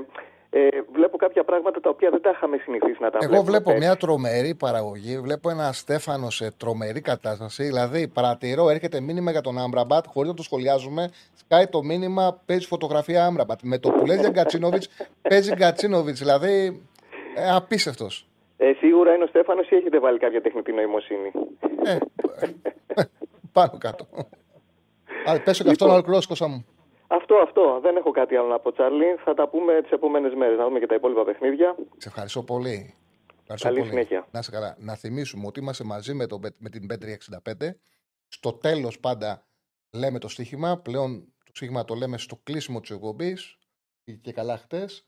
Λοιπόν, επίσης θέλουμε πολύ λίγα ε, λίγες εγγραφές για να φτάσουμε τις 150.000. Δεν είναι; Οπότε πρέπει να αυτό να γίνει στη διάρκεια της εκπομπής. Μην κάνετε διχάρη στους επόμενους να, ε, να συμπληρώσουν αυτή τις 150.000. Εμείς πρέπει να συμπληρώσουμε τις 150.000. Είμαστε και καινούρια εκπομπή. Καλά, και επόμενη εκπομπή καινούρια είναι. Αλλά εντάξει, να συμπληρώσουμε εμείς 150.000 εγγραφές. Εύκολος είναι ο στόχος από ό,τι μου είπανε. Οπότε ας το κάνουμε. Κάντε like, κάντε εγγραφές. Ε, Υπάρχει κάτι άλλο που πρέπει να πω, όχι νομίζω θα πάω έτσι. Ναι. Α, ναι, μπράβο. Και μετά την εκπομπή, μετά το live, στο Spotify, ανεβαίνουν οι εκπομπές. Μπορείτε να τις ακούτε και από εκεί εκτός από το YouTube, γιατί μπορείτε να πάτε για τρέξιμο, μπορείτε να στο αμάξι και να μπορείτε πιο εύκολα να ακούσετε μέσα του Spotify τις εκπομπές. Δηλαδή δεν ανεβαίνουν μόνο στο YouTube, ανεβαίνουν και στο Spotify. Ε, για Super League, θα να δώσουμε την Παρασκευή, αλλά θα θέλουμε να έχουμε ακόμα αγώνες για να μιλάμε συχηματικά για τη Super League. Επίσης, ένας φίλος λέει ότι είναι ακατάλληλος ο Αμραμπάτ. Ο Αμραμπάτ δεν είναι ακατάλληλος. Πολλές φορές κρατάει περισσότερο την μπάλα από ό,τι χρειάζεται. Άμα δεις όμως το παιχνίδι, ξέρεις πολλές φορές ε, άσχημη εντύπωση κάνουν αυτοί που συμμετέχουν. Όμως στην πραγματικότητα αυτοί που συμμετέχουν κάνουν και δουλειά και ζημιά στον αντίπαλο. Εγώ διάβασα πολλά άσχημα σχόλια για τον Γκαρσία. Ο Γκαρσία είχε τρεις ευκαιρίες. Όσο έπαιζε, την κούρασε την άμυνα της Adverb. Μπορεί να μην έβαλε γκολ. Ήταν εκεί. Στο πρώτο ημίχρονο που ήταν 11-11, Όλες οι φάσεις έχουν βγει από τον Αμραμπάτ. Ο Αμραμπάτ ήταν πολύ καλός χθες. Όταν κάποιος δημιουργεί τρει-τέσσερι φάσεις και είναι. Δεν μπορεί να είναι κακός παίκτης. Δεν μπορεί να είναι αρνητικός στο παιχνίδι. Αρνητική ήταν άλλη στο παιχνίδι της ΑΕΚ. Από εκεί και πέρα, όταν πήρε πλεονέκτημα η ΑΕΚ, έκανε αυτό που συνηθίζει, κόλλαγε η μπάλα πάνω του. Αυτό είναι μια πραγματικότητα. Γίνεται συχνά. Λοιπόν, πάμε στον επόμενο. Χαίρετε. Καλησπέρα. Καλησπέρα.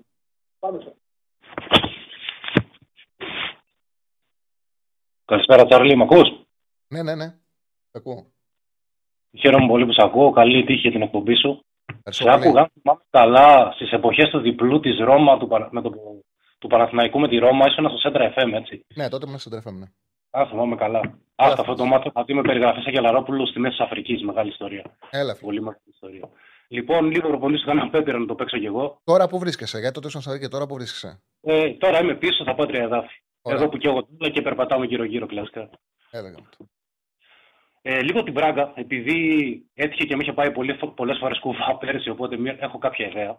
Νομίζω ότι όλο το μυστικό είναι κατά πόσο θα καταφέρει τα center back της να τα πιέσει πάρα πολύ όποιος μπει από τον Παναθηναϊκό είτε ο Ιωαννίδης είτε ο Σπόραρ. Για να δημιουργήσει ένα ασφάλεια να μην πιέζει τόσο ψηλά, γιατί ψηλά η ταχύτητα που αλλάζουν πάσες είναι φοβερή. Δηλαδή δεν το έχω δει μέχρι στιγμής από άλλη αντίπαλη ομάδα που έχει παίξει Παναθηναϊκός. Ναι, ειδικά οι, τε- οι τέσσερι μπροστά.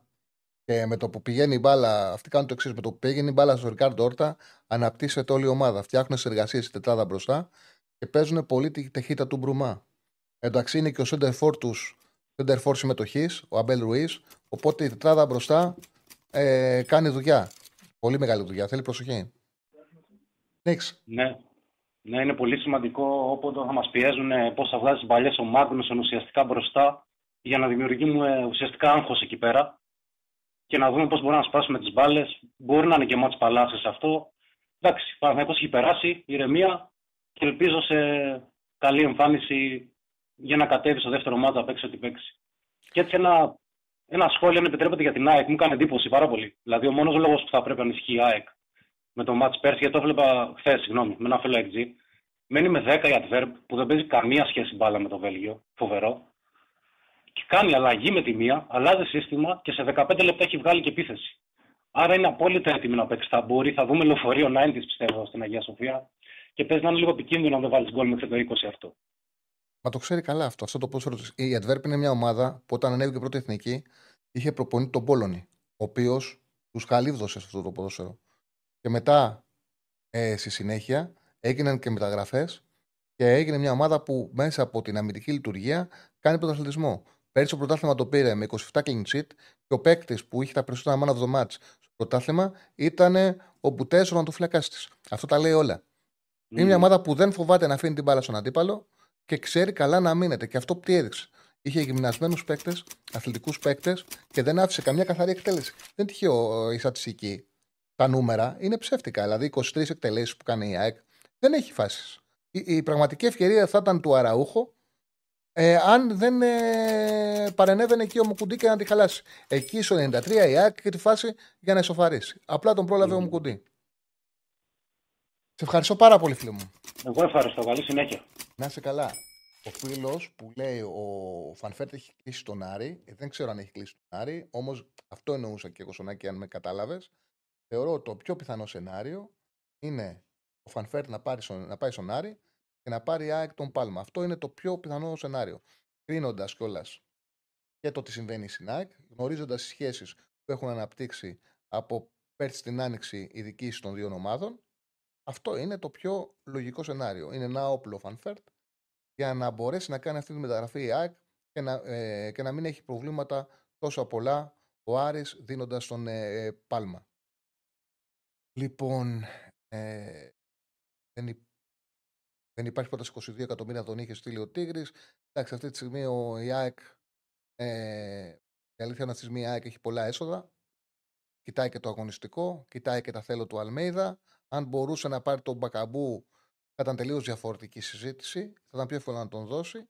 Και βέβαια, γνωρίζουν στην ΑΕΚ ότι ένας παίξει από τον Γκαρσία, αν παίξει Champions League, πιθανότατα να, μην, να φέρει και του χρόνου ανάλογη προσφορά. Χωρίς να σου λέω αν έχεις δίκιο ή όχι. Δεν κάνω το, προσφο... την, ε, το ρεπορτάζ της ΑΕΚ για να είμαι βέβαιος αν είχε ή δεν είχε. Αλλά υπάρχουν και λόγοι που θα πρέπει να το κρατήσει. Βλέπουμε κιόλας.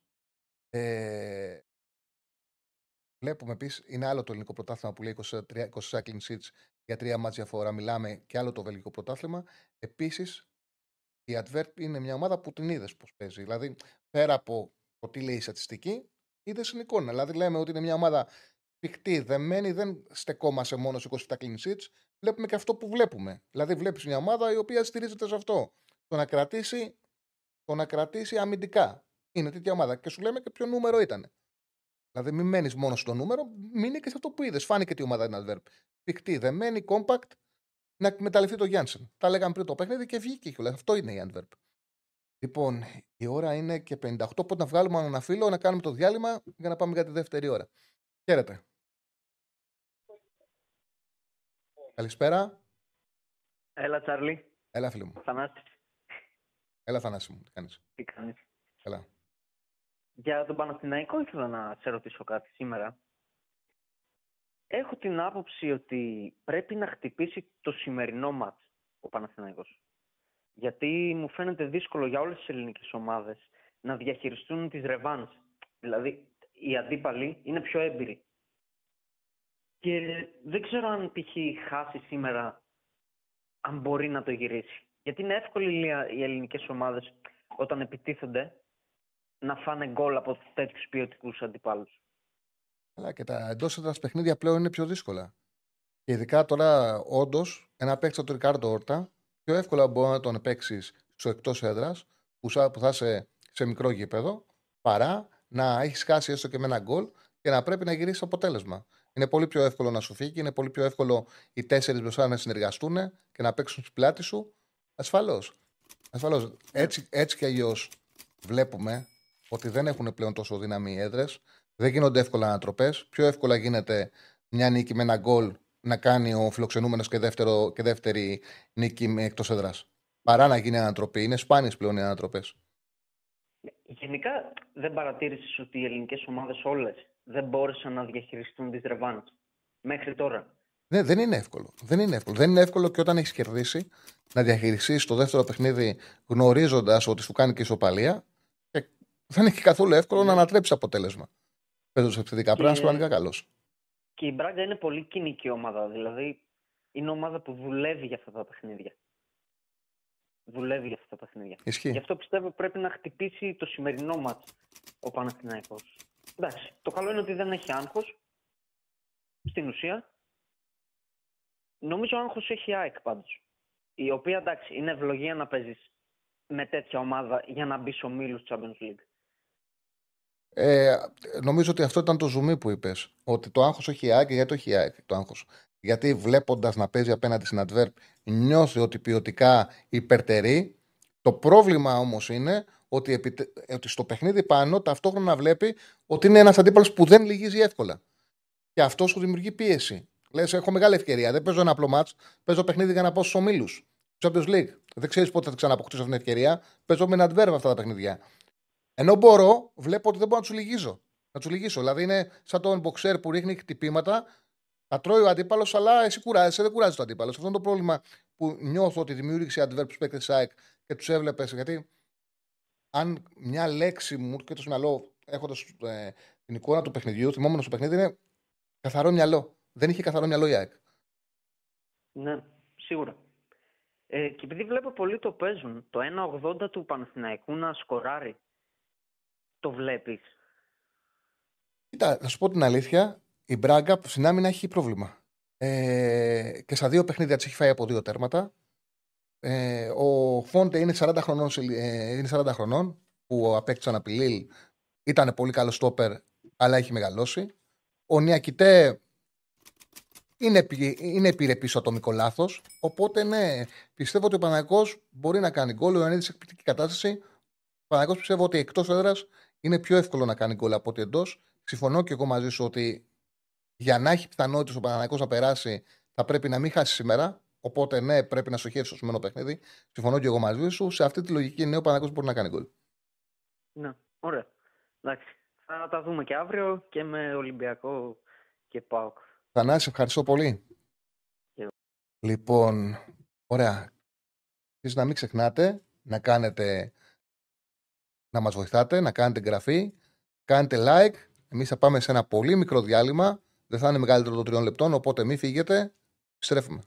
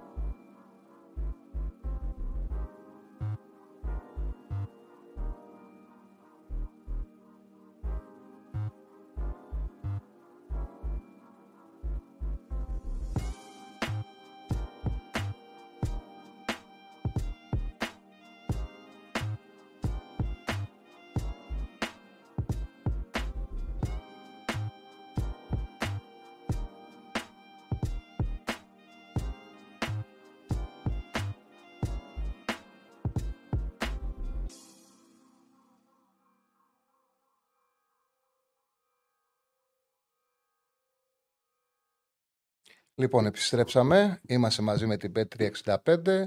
Εδώ μαζί με τον ε, Στέφανο Συναδεινό, τον κύριο Ραφαήλ Πατσουλή.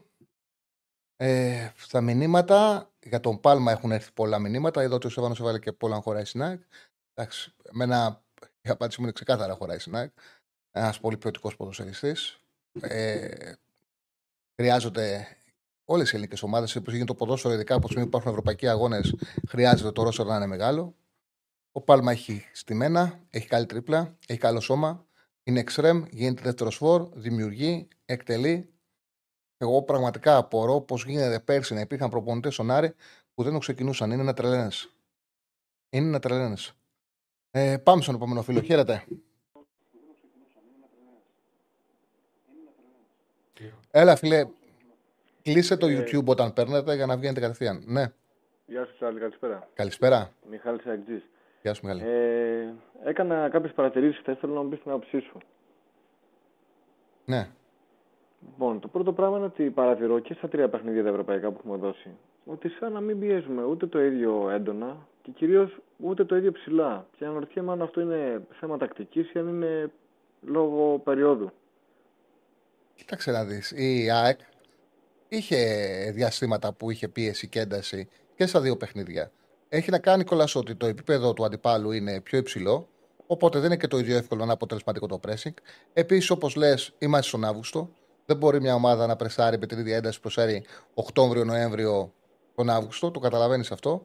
Αλλά δεν νομίζω ότι βλέποντας την ΑΕΚ δεν καταλαβαίνεις ότι είναι μια ομάδα που το όπλο της είναι τρεξίματα, ένταση ή κατάσταση. Εγώ θεωρώ μάλιστα ότι Δυνάμω γι' αυτό την πέρασε. Το γεγονός. Λόγω του πρέσ. Λόγω του ότι ήταν πιο γυμνασμένη η ομάδα. Και μπόρεσε και στα δύο παιχνίδια να. ε, 11-11 με την Δυνάμω, έτσι. Να έχει όλους τους παίκτες μέσα στην αντίπαλη περιοχή. Είναι όταν παίζεις αυτό το επίπεδο ανταγωνισμού, είναι σπάνιο να το κάνεις αυτό. Στην Κροατία ειδικά το έκανε ενώ είχε κάνει το 1-2. Δηλαδή κάνει το 1-2 και συνέχισε και έμεινε εκεί. Και ο λόγος που ανέτρεψε το σκορ εδώ είναι που μπόρεσες να υπηρετήσεις και να μείνεις σε αυτές τις γραμμές στο τέλος. Αυτό, αν δεν είσαι αθλητική ομάδα, δεν μπορεί να το κάνεις. Η ΑΕΚ είναι αθλητική ομάδα, γι' αυτό το κάνει. Δηλαδή, εγώ δεν βλέπω πρόβλημα εκεί. Εγώ βλέπω πρόβλημα, αλλά συνέχισε να μου πεις τις παρατηρήσεις σου για να. Ναι, κατάλαβα. Οκ. Ε, το δεύτερο πράγμα, α- αυτό που εμένα με προβλημάτισε πάρα πολύ χτες, ε, είναι καταρχάς να πω ότι μου έκανε τρομερή έκπληξη που ξανά έπαιξε ο Χατζησαφί χτες. Μμμ. Γιατί από την Ντιναμό που το- ήμουν και εμείς στο γήπεδο, τον έβλεπα τον άνθρωπο του στο τέλος. Έχει και μια ηλικία, εντάξει. Έφαγε όλη τη χρονιά πέρσι χωρίς να έχει κάποιον πίσω του. Ο άνθρωπος τα είχε παίξει, δεν μπορούσε να, να τρέξει καθόλου. Και περίμενα ότι θα βάλει το Μοχαμάντι. Ε, χτες, όταν ε, είχαμε παίκτη παραπάνω, ε, έφυγαν άπειρες φορές στον ευθυνδιασμό οι Βέλγοι και έβγαινε ο Μουκουντής στο, σε να παίζει αριστερό μπακ. Δηλαδή στην άμυνα πίσω ήταν εξαφανισμένος ο, ο Χατζησαφί. Και γενικά νιώθω ότι τα μπακ είναι λίγο αλλού για αλλού αμυντικά. Η ΑΕΚ στα Δεν δεξιά έχει Ρότα Σιντιμπέ. Ο, ο Ρότα έκανε εκπληκτική χρονιά πέρσι. Ο Σιντιμπέ είναι ο Σιντιμπέ. Λογικά θα μπορεί να βελτιωθεί αν είναι υγιής. Πέρσι είχε θλάσεις. Χθες ήταν κακός. Μου κάνει εντύπωση που δεν κινείται για αριστερό μπακ. Η αλή- Επειδή ρώτησα και τον Άκη για μεταγραφές, μου κάνει εντύπωση που. ε, Δεν το λέει σαν. ε, δεν λέει την άποψή του, το ρεπορτάζ το έκανε. Ότι το ρεπορτάζ δεν λέει ότι η ΑΕΚ πάει για αριστερό μπακ. Γιατί συμφωνώ Εμένα μαζί μου κάνει σου. τρομερή εντύπωση. Συμφωνώ, μα- δείχνει ότι το Μοχαμαντή δεν τον πιστεύει, ο Αλμέιδα και ο Χατζησαφή είναι σε πιο χαμηλό επίπεδο από αυτό που βρίσκεται πλέον η ΑΕΚ.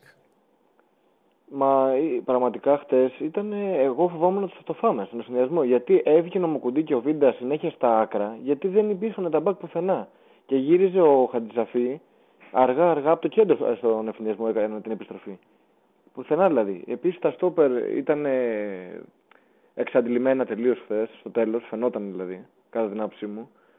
Και δεν ξέρω τώρα πώς τι συντήρηση θα κάνει, γιατί και αριθμητικά έχουμε τρία στόπερ. Δηλαδή και rotation θέλει να κάνει το Σάββατο στο πρωτάθλημα. Κάποιος από τους δύο πρέπει να παίξει. Ναι. Και το τελευταίο που θέλω να πω είναι ότι η μόνη μου ένσταση αλλά μεγάλη ε, στις αλλαγές, δηλαδή χτυπιόμουν χθε, ήταν ότι δεν καταλάβαινα γιατί άφησε τον Άμραμπαντ μέσα από τη στιγμή που όταν παίρνει κόκκινη ομα- η Αντβέρπ και μένει, βάζει τρίτο στόπερ και ταμπουρώνεται πίσω, σίγουρα το πιο πιθανό δεν είναι να βρεις γκολ με σέντρες. Το βασικό χαρακτηριστικό λοιπόν του Άμραμπατ είναι η σέντρα. Και πράγματι έκανε δεν ξέρω κι εγώ πόσες σέντρες. Οπότε θεωρώ ότι ήθελα εγώ τουλάχιστον να μπει ο Πισάρο ή κάποιος άλλος παίκτης χαφ να διασπάσει την άμυνα από το κέντρο και να κάνουμε κάποιο σουτ ή να προσπαθήσουμε να πλησιάσουμε το τέρμα με πιο κοντινές μεταβάσεις. Δεν ξέρω, τι άποψη έχει πάνω σε αυτό. Όχι, ε, έτσι όπως το λε είναι, σωστό είναι. Οπότε θεωρώ ότι ήταν λάθος αυτή η αλλαγή που δεν έγινε του Άμραμπατ. Παρόλο που ήταν καλός. Ο, Άμρα, ο, Άμρα, ο Άμραμπατ ήταν καλός ήταν καλός όσο ο Άρης έπαιζε. Ε, ε ο Άρης λέω, κοιτάξτε για το πάλμα. Όσο mm. έπαιζε η ΑΕΚ με 11, ε, 11 με 11, όταν απέκτησε αριθμητικό πλεονέκτημα η ΑΕΚ, ο, ο Άμραμπατ ήταν πρόβλημα. Γιατί είχε όλη την άμυνα μπροστά του και κρατούσε πολύ την μπάλα. Είναι άλλο ποδόσφαιρο να έχεις μέτρα και χώρους και να εκμεταλλεύεσαι τη ταχύτητά του. Γιατί ο Άμραμπατς, ο πρώτο ημίχρονο έπαιζε σαν εξτρεμ, εκμεταλλευόταν τη ταχύτητά του και βάραγε πάνω στο αριστερό μπακ της Adverb. Στο δεύτερο ημίχρονο είχε όλη την άμυνα ε, μπροστά του και εκεί κόλλαγε την μπάλα. Γι' αυτό το λέω. Ο Άμπραμπα ήταν καλός όσο η Adverb έπαιζε με 11. Όταν είχε μειονέκτημα αριθμητικό, έγινε πρόβλημα για την ΑΕΚ. Να, συμφωνώ. Έγινε. Αυτά Σε ευχαριστώ πάρα πολύ, φίλε μου. Καλή συνέχεια. Λοιπόν, για το πάλμα είναι 46% λέει τον θέλουν, 54% όχι, μου κάνει εντύπωση, είναι καλός παίκτης. Τώρα τα μηνύματα που έχουν έρθει θα πάει στα Εμμυράτα δεν αποκλείεται. Αν δώσουν λεφτά να τον δώσει ο, ο Άρης, γιατί μπορεί να δώσουν πάρα πολλά λεφτά, περισσότερα από ό,τι θα πάρει ο Άρης από την ΑΕΚ, αλλά ακόμα τουλάχιστον επίσημα δεν έχει κλείσει κάτι τέτοιο. Είναι ένας παίκτης σίγουρα θα διαφερθεί η ΑΕΚ. Και για το φίλο που λέει ότι ο Ηλίασον είναι εξτρέμ, ασφαλώ είναι εξτρέμ ο Ηλίασον. Ε, το, οι ομάδες πλέον πρέπει να έχουν μεγάλα ρόστερ. Και ο Πάλμα παίζει από τα αριστερά, ο Ηλιάσον καλά παίζει από τα δεξιά. Ακόμα ένα θέμα ήταν που τον έβαλα την απέναντι πλευρά ε, τον Ελίασον ο Αλμέιδα. Καλά του παιχνίδια τα παίρνει τα δεξιά. Ε, η ΑΕΚ του Ελία. Πάμε στο επόμενο. Χαίρετε. Χαίρετε. Καλησπέρα, Τσαρλί. Καλησπέρα. Νικόλας λέγομαι, από ελληνικό και έχω πάρει άλλη μια-δύο φορές τώρα στην εκπομπή. Ε, να πω συγχαρητήρια κιόλας για αυτό που άκουσα το νέο ότι θα ανεβαίνει και τα επεισόδια στο Spotify αν τα ακούμε τεροχρονισμένα. Είναι ωραίο αυτό γιατί νομίζω πολλοί χρησιμοποιούν πλέον το Spotify, όπως είπες και εσύ. Ε, τώρα να πω κάποια πράγματα για το χθεσινό μάτς με την Nike, θα μου πεις και εσύ τη γνώμη σου. Ε, επειδή ακούστηκε, θα να πω κάτι για το Χατσαφή, επειδή ακούστηκε και πριν από τρία τηλεφωνήματα ότι είχε λανθασμένη ενέργεια στη φάση Νομίζω ότι αν μπορέσεις κάποια στιγμή αργότερα να δείξει κανένα τα highlights, ε, κάνει την πάσα ο Κεϊτά στο πιτσιρικά του Βέλγο. Αυτός highlights κάνει δεν γίνεται να δείξουμε γιατί δεν έχουμε όχι, όχι, ναι, ναι, καλά εννοείται αυτό. Εννοείται. Λέω, άμα μπορέσεις να ξαναδείς εσύ τη φάση Α.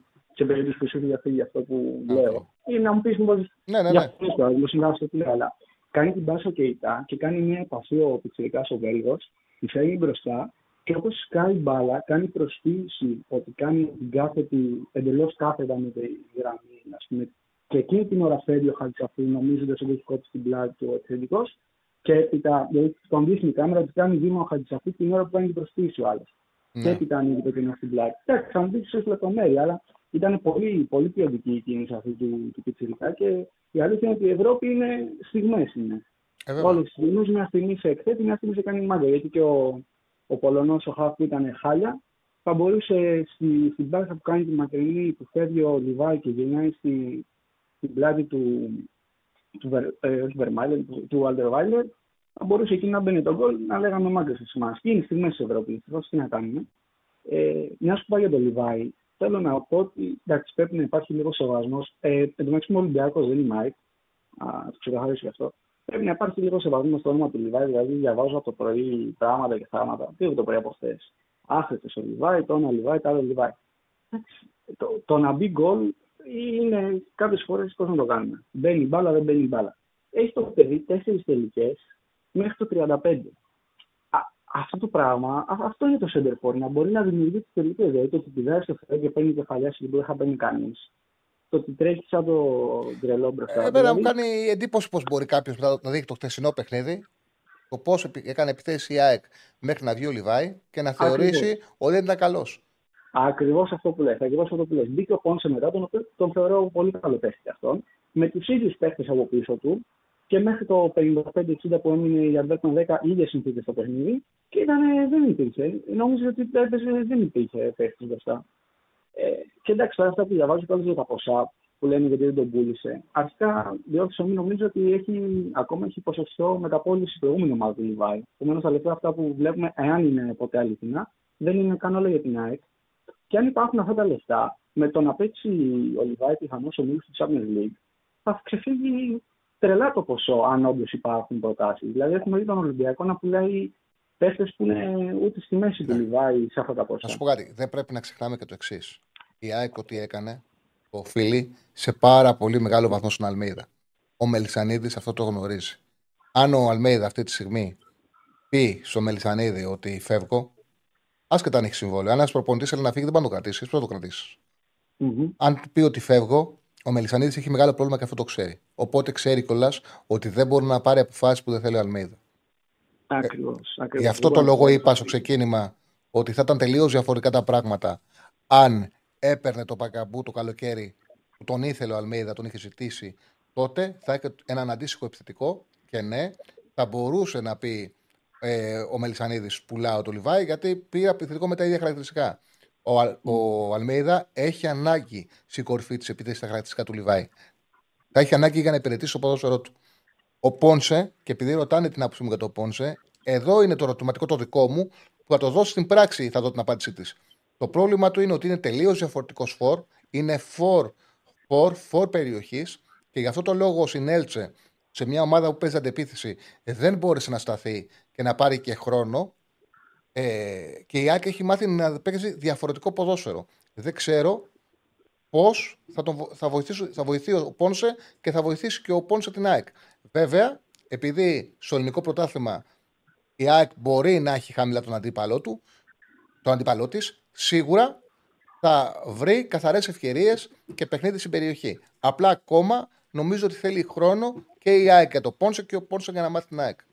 Σίγουρα, σίγουρα. Και για να τον πήρε κάτι έχει στο μυαλό του. Δεν είναι κάτι, ασφαλώς, κάτι ασφαλώς. Ε, εντάξει, ο Σιντιμπέ με έπιασε καρδιά μου όταν τον είδα. Αυτό το πράγμα στο δεύτερο λεπτό. Το είπανε και πριν φίλοι, αλλά εντάξει, νομίζω δεν μπορείς να το πεις αρκετές φορές. Δηλαδή το ότι στο δεύτερο λεπτό έκοψε το sprint εκεί ήταν λες και μέτρα για τι δυνάμει. Λες και ήταν στο, στο 85 το Ναι, ναι, ναι. Αυτό δεν, δεν μπορώ να το καταλάβω. Ε, εντάξει, πάντως να πούμε ότι οι ΑΕΚ ε, ήταν ειδικών συνθηκών αυτό το παιχνίδι. Δηλαδή το να παίζεις Αύγουστο μήνα δύο τέτοια μάτς σε 70 ώρες δεν είναι, δεν είναι το φυσιολογικό. Και θα ήταν ίσως περίεργο να, να είναι και η ΑΕΚ αυτό που έχουμε συνηθίσει. Ε, είναι δύσκολο. Αυτό που έχουμε συνηθίσει πρέπει να έχετε στο μυαλό σας και πρέπει πάντα να μιλάμε με ρεαλισμό. Άλλο επίπεδο η Ευρώπη. Άλλο επίπεδο Ευρώπη. Μα είναι και το άλλο. Πριν δύο χρόνια η ίδια ομάδα ΑΕΚ τη λέγανε. Αποκλείστηκε από τη Βελέντ Μόνσταρ. Τη λέγανε ΑΕΚ. Δεν έγινε πριν 10. Έγινε πριν δύο χρόνια. Την απέκτησε την ΑΕΚ Βελέντ Μόνσταρ. Και τώρα κάνουμε κριτική που πέρασε την Δυνάμο Ζάκουρεπ, μια από τις καλύτερες βαλκανικές ομάδες και ήταν φανερά καλύτερη ποιοτικά από την Adverb, αλλά συγκυριακά δέχτηκε δύο φάσεις. Έχει έναν τρομερό σεντερφόρ η Adverb και έχασε ένα μηδέν και θα δώσει τη μάχη της στη Ρεβάν. Δηλαδή, φαντάσου πόσο πολύ βελτιώθηκε αυτό το χρόνο. Οπότε, ας μιλάμε πάντα με έναν έτσι ρεαλισμό, να ξέρουμε πού πατάμε που ήμασταν και που είμαστε. Έχει ανεβάσει ξανά το επίπεδο της ΑΕΚ. Είναι σημαντικό για κάθε ελληνική ομάδα να μπορεί να μιλάει, να παίζει με το πρωταθλητή Βελγίου, το πρωταθλητή Κροατίας και να είναι στο όριο αν θα περάσει ή αν θα αποκλειστεί. Όταν είσαι εκεί, η ομάδα σου είναι καλά και συζητάμε τις λεπτομέρειες. Το καταλαβαίνεις, το καταλαβαίνεις, συγγνώμη που μιλάω πάνω σου, να το ολοκληρώσω. Το καταλαβαίνεις όταν δεν είσαι καλά, πόσο καλά ήσουν όταν συζήταγες τι δεν πήγε καλά και αποκλείστηκα από τον Adverb. Ακριβώς. Μα εντάξει, τώρα κοιτάμε τον Λιβάη, ας πούμε, στα δόντια που έπαιζε η ΑΕΚ 50 χρόνια με τον Αλμέιδα, τον Ούγκο Αλμέιδα ή με τον Μάκη, τον Κρισιάνο, τον Σέντερφορ. Εντάξει, είναι αυτά τα, τα, τα, τα άσχημα του να είναι η ομάδα στα καλά. Ναι. Ε, και κάτι τελευταίο θέλω να πω ότι εγώ πιστεύω ότι ο Φανμπόμελ, νομίζω ο Φανμπόμελ είναι ο προπονητής ναι, ναι, ναι. έδειξε πολύ καλά αντανακλαστικά. Έδειξε ότι είναι στο...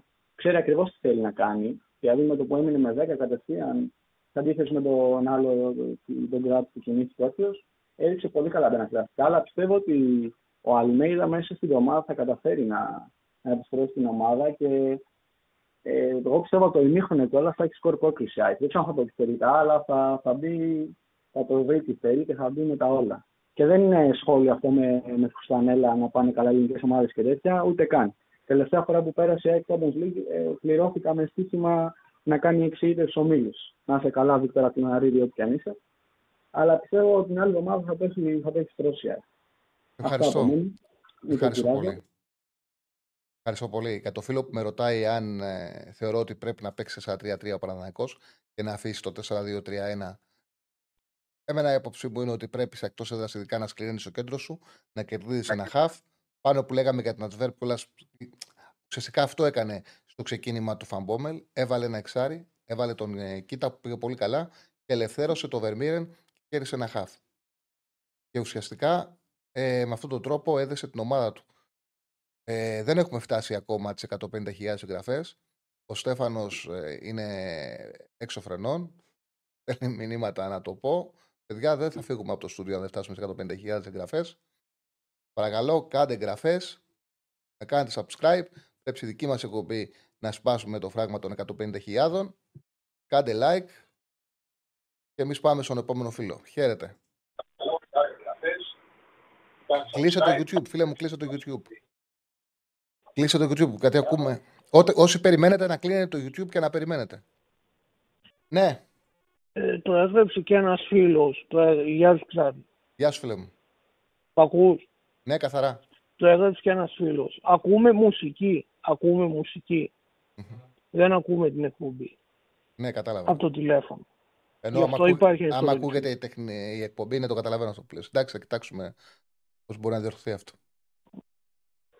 Ε, τι ήθελα, ήθελα να σε ρωτήσω, ε, να μου κάνεις ε, ένα σχόλιο για, την, ε, για τη μεταγραφή του Νεϊμάρ στη Σαουδική Αραβία και γενικά για ό,τι έχει γίνει αυτό το καλοκαίρι στη Σαουδική Αραβία, μόλις όσοι έχουν πάει. Σχόλιο, κοίταξε να δεις, αυτό είναι μια πραγματικότητα. Ε, το χρήμα κερδίζει πάντα. Ε, το κακό είναι ότι πλέον δεν προσελκύει μόνο ποδοσφαιριστές που έχουν κάνει την πορεία τους στην Ευρώπη και πάνε για τα τελευταία τους ένσημα να πάρουν τα τελευταία τους λεφτά στη Σαουδική Αραβία. Έχουν σαν στόχο να δυναμώσουν πολύ το πρωτάθλημά τους. Έχουν σαν στόχο να πετύχουν να προβάλλεται και στην Ευρώπη και έχουν και σαν στόχο να καταφέρουν να βάλουν ομάδες του Champions League. Η αλήθεια είναι ότι από τη στιγμή που πάνε σπουδαίοι ποδοσφαιριστές, ε, δεν γίνεται να αφήσει η UEFA, να αφήσει η FIFA αυτούς τους ποδοσφαιριστές να εξαφανιστούν από το χάρτη θα πρέπει με κάποιο τρόπο αυτό να το αξιοποιήσει.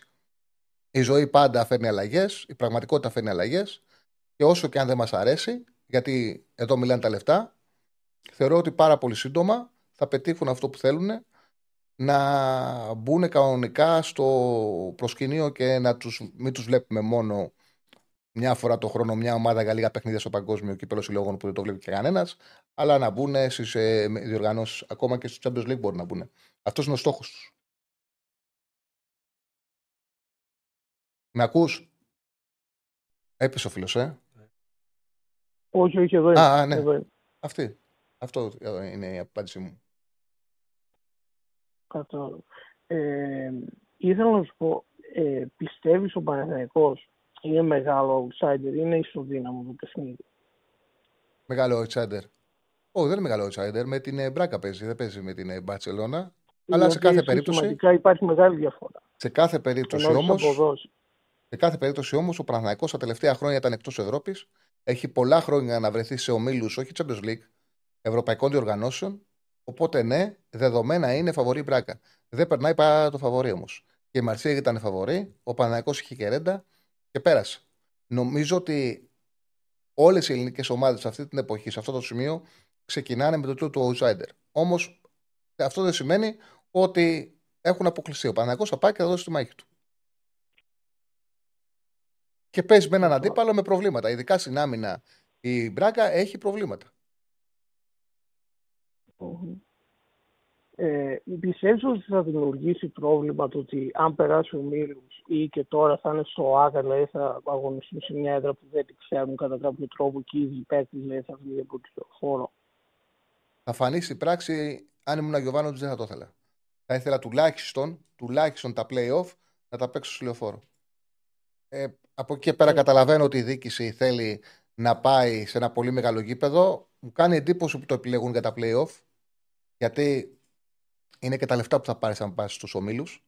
Οπότε το μυαλό μου θα ήταν πιο λογικό αυτό να συμβεί αν πας στο, αν πας στο Champions League να παίξεις τους αγώνες ή αν πας στους ομίλους είτε στο Europa να παίξεις τους αγώνες σε ένα μεγάλο γήπεδο να προσελκύσεις κόσμο.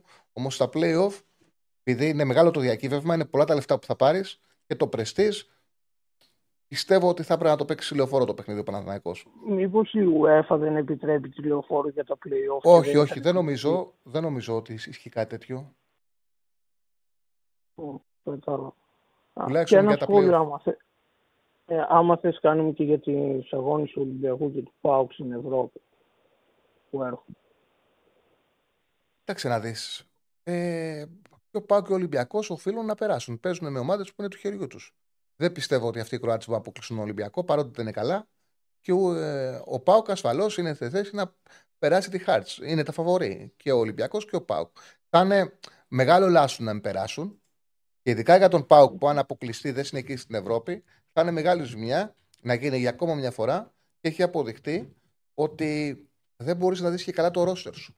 Γιατί όταν έχεις παιχνίδια ευρωπαϊκά, βλέπεις και παίκτες σε τι κατάσταση είναι. Όταν παίζεις, έχεις ένα πλεονέκτημα όταν παίζεις μόνο εγχώριε οργανώσει, ότι ετοιμάζεις ένα παιχνίδι τη εβδομάδα. Όμως όταν αυτό γίνεται συνέχεια, συνέχεια, συνέχεια, κάπου υποχρεώνεσαι να έχεις κοντό ρόστερ, γιατί δεν μπορείς να δεις τους άλλους ποδοσφαιριστές.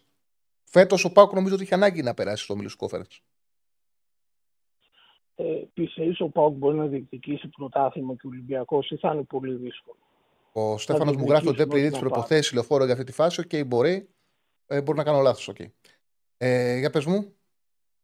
Ναι, ο Ολυμπιακός και ο Πάουκ πιστεύεις μπορούν να διεκδικήσουν πρωτάθλημα. Όχι να το πάρουν, έστω να διεκδικήσουν. Εντάξει, ακόμα είναι νωρίς για να το πεις. Δεν ε, μπορεί να υπάρχει βεβαιότητα τέλη Αυγούστου για το τι θα γίνει στο τέλος της σεζόν. Ασφαλώς και μπορούν. Δεν ξεκινάνε, ξεκινάνε από πίσω, όμως ε, είναι πολύ νωρίς ακόμα. Και το ξαναλέω ότι οι πραγματικότητες που δημιουργούνται σε βάθος χρόνου στο ποδόσφαιρο είναι τελείως διαφορετικές. Είναι άλλη συζήτηση τον Νοέμβριο, τον Δεκέμβριο και τελείως διαφορετική η συζήτηση που κάνουν τον Αύγουστο. Αποκλείεται. Σήμερα όμως είναι ένα επίπεδο κάτω. Σήμερα. Θα δούμε. Έπεσε. Σε ευχαριστούμε πάρα πολύ, φίλε. Ε, πάμε στον επόμενο. Χαίρετε. Καλησπέρα. Καλησπέρα. Χρήστος Αγγλής. Έλα, Χρήστος. Καλή. Καλά, φίλε μου. Καλή αρχή για την εκπομπή σου κιόλας. Ευχαριστώ πολύ. Λοιπόν, με βάση τα... το χθεσινό μάτς με την ΑΕΚ, αυτό που έχω να πω εγώ είναι ότι η ομάδα χρειάζεται εκτός από τον Μορφίλα, χρειάζεται και στον και Μπάκα. Δεν ακούγεσαι καλά; Ακούς. Για πες. Λοιπόν, με βάση το χθεσινό μάτς, έχω να πω ότι η ομάδα εκτός από μπακ χρειάζεται τέρμα και, ε, και center back. Γιατί, γιατί με συντηρητέ και ρότα και με τη που είναι 35 φεύγα, δεν μπορεί να βγει σεζόν και στην Ευρώπη και στο πρωτάθλημα και στο κύπελο. Μεσοεπιθετικά η ομάδα πετάει φωτιές.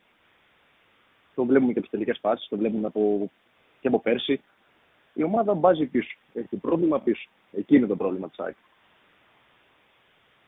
Εσύ ποια είναι. Όχι, είναι ξεκάθαρο, ότι, είναι ξεκάθαρο ότι η ΑΕΚ μεσοεπιθετικά είναι καλύτερη από τη μεσοαμυντικά. Βέβαια, για να μην είναι αδικό τους παίκτες, για να μην είναι αδικό τους παίκτες, το ποδόσφαιρο που παίζει είναι δύσκολο για του μεσοαμυντικού.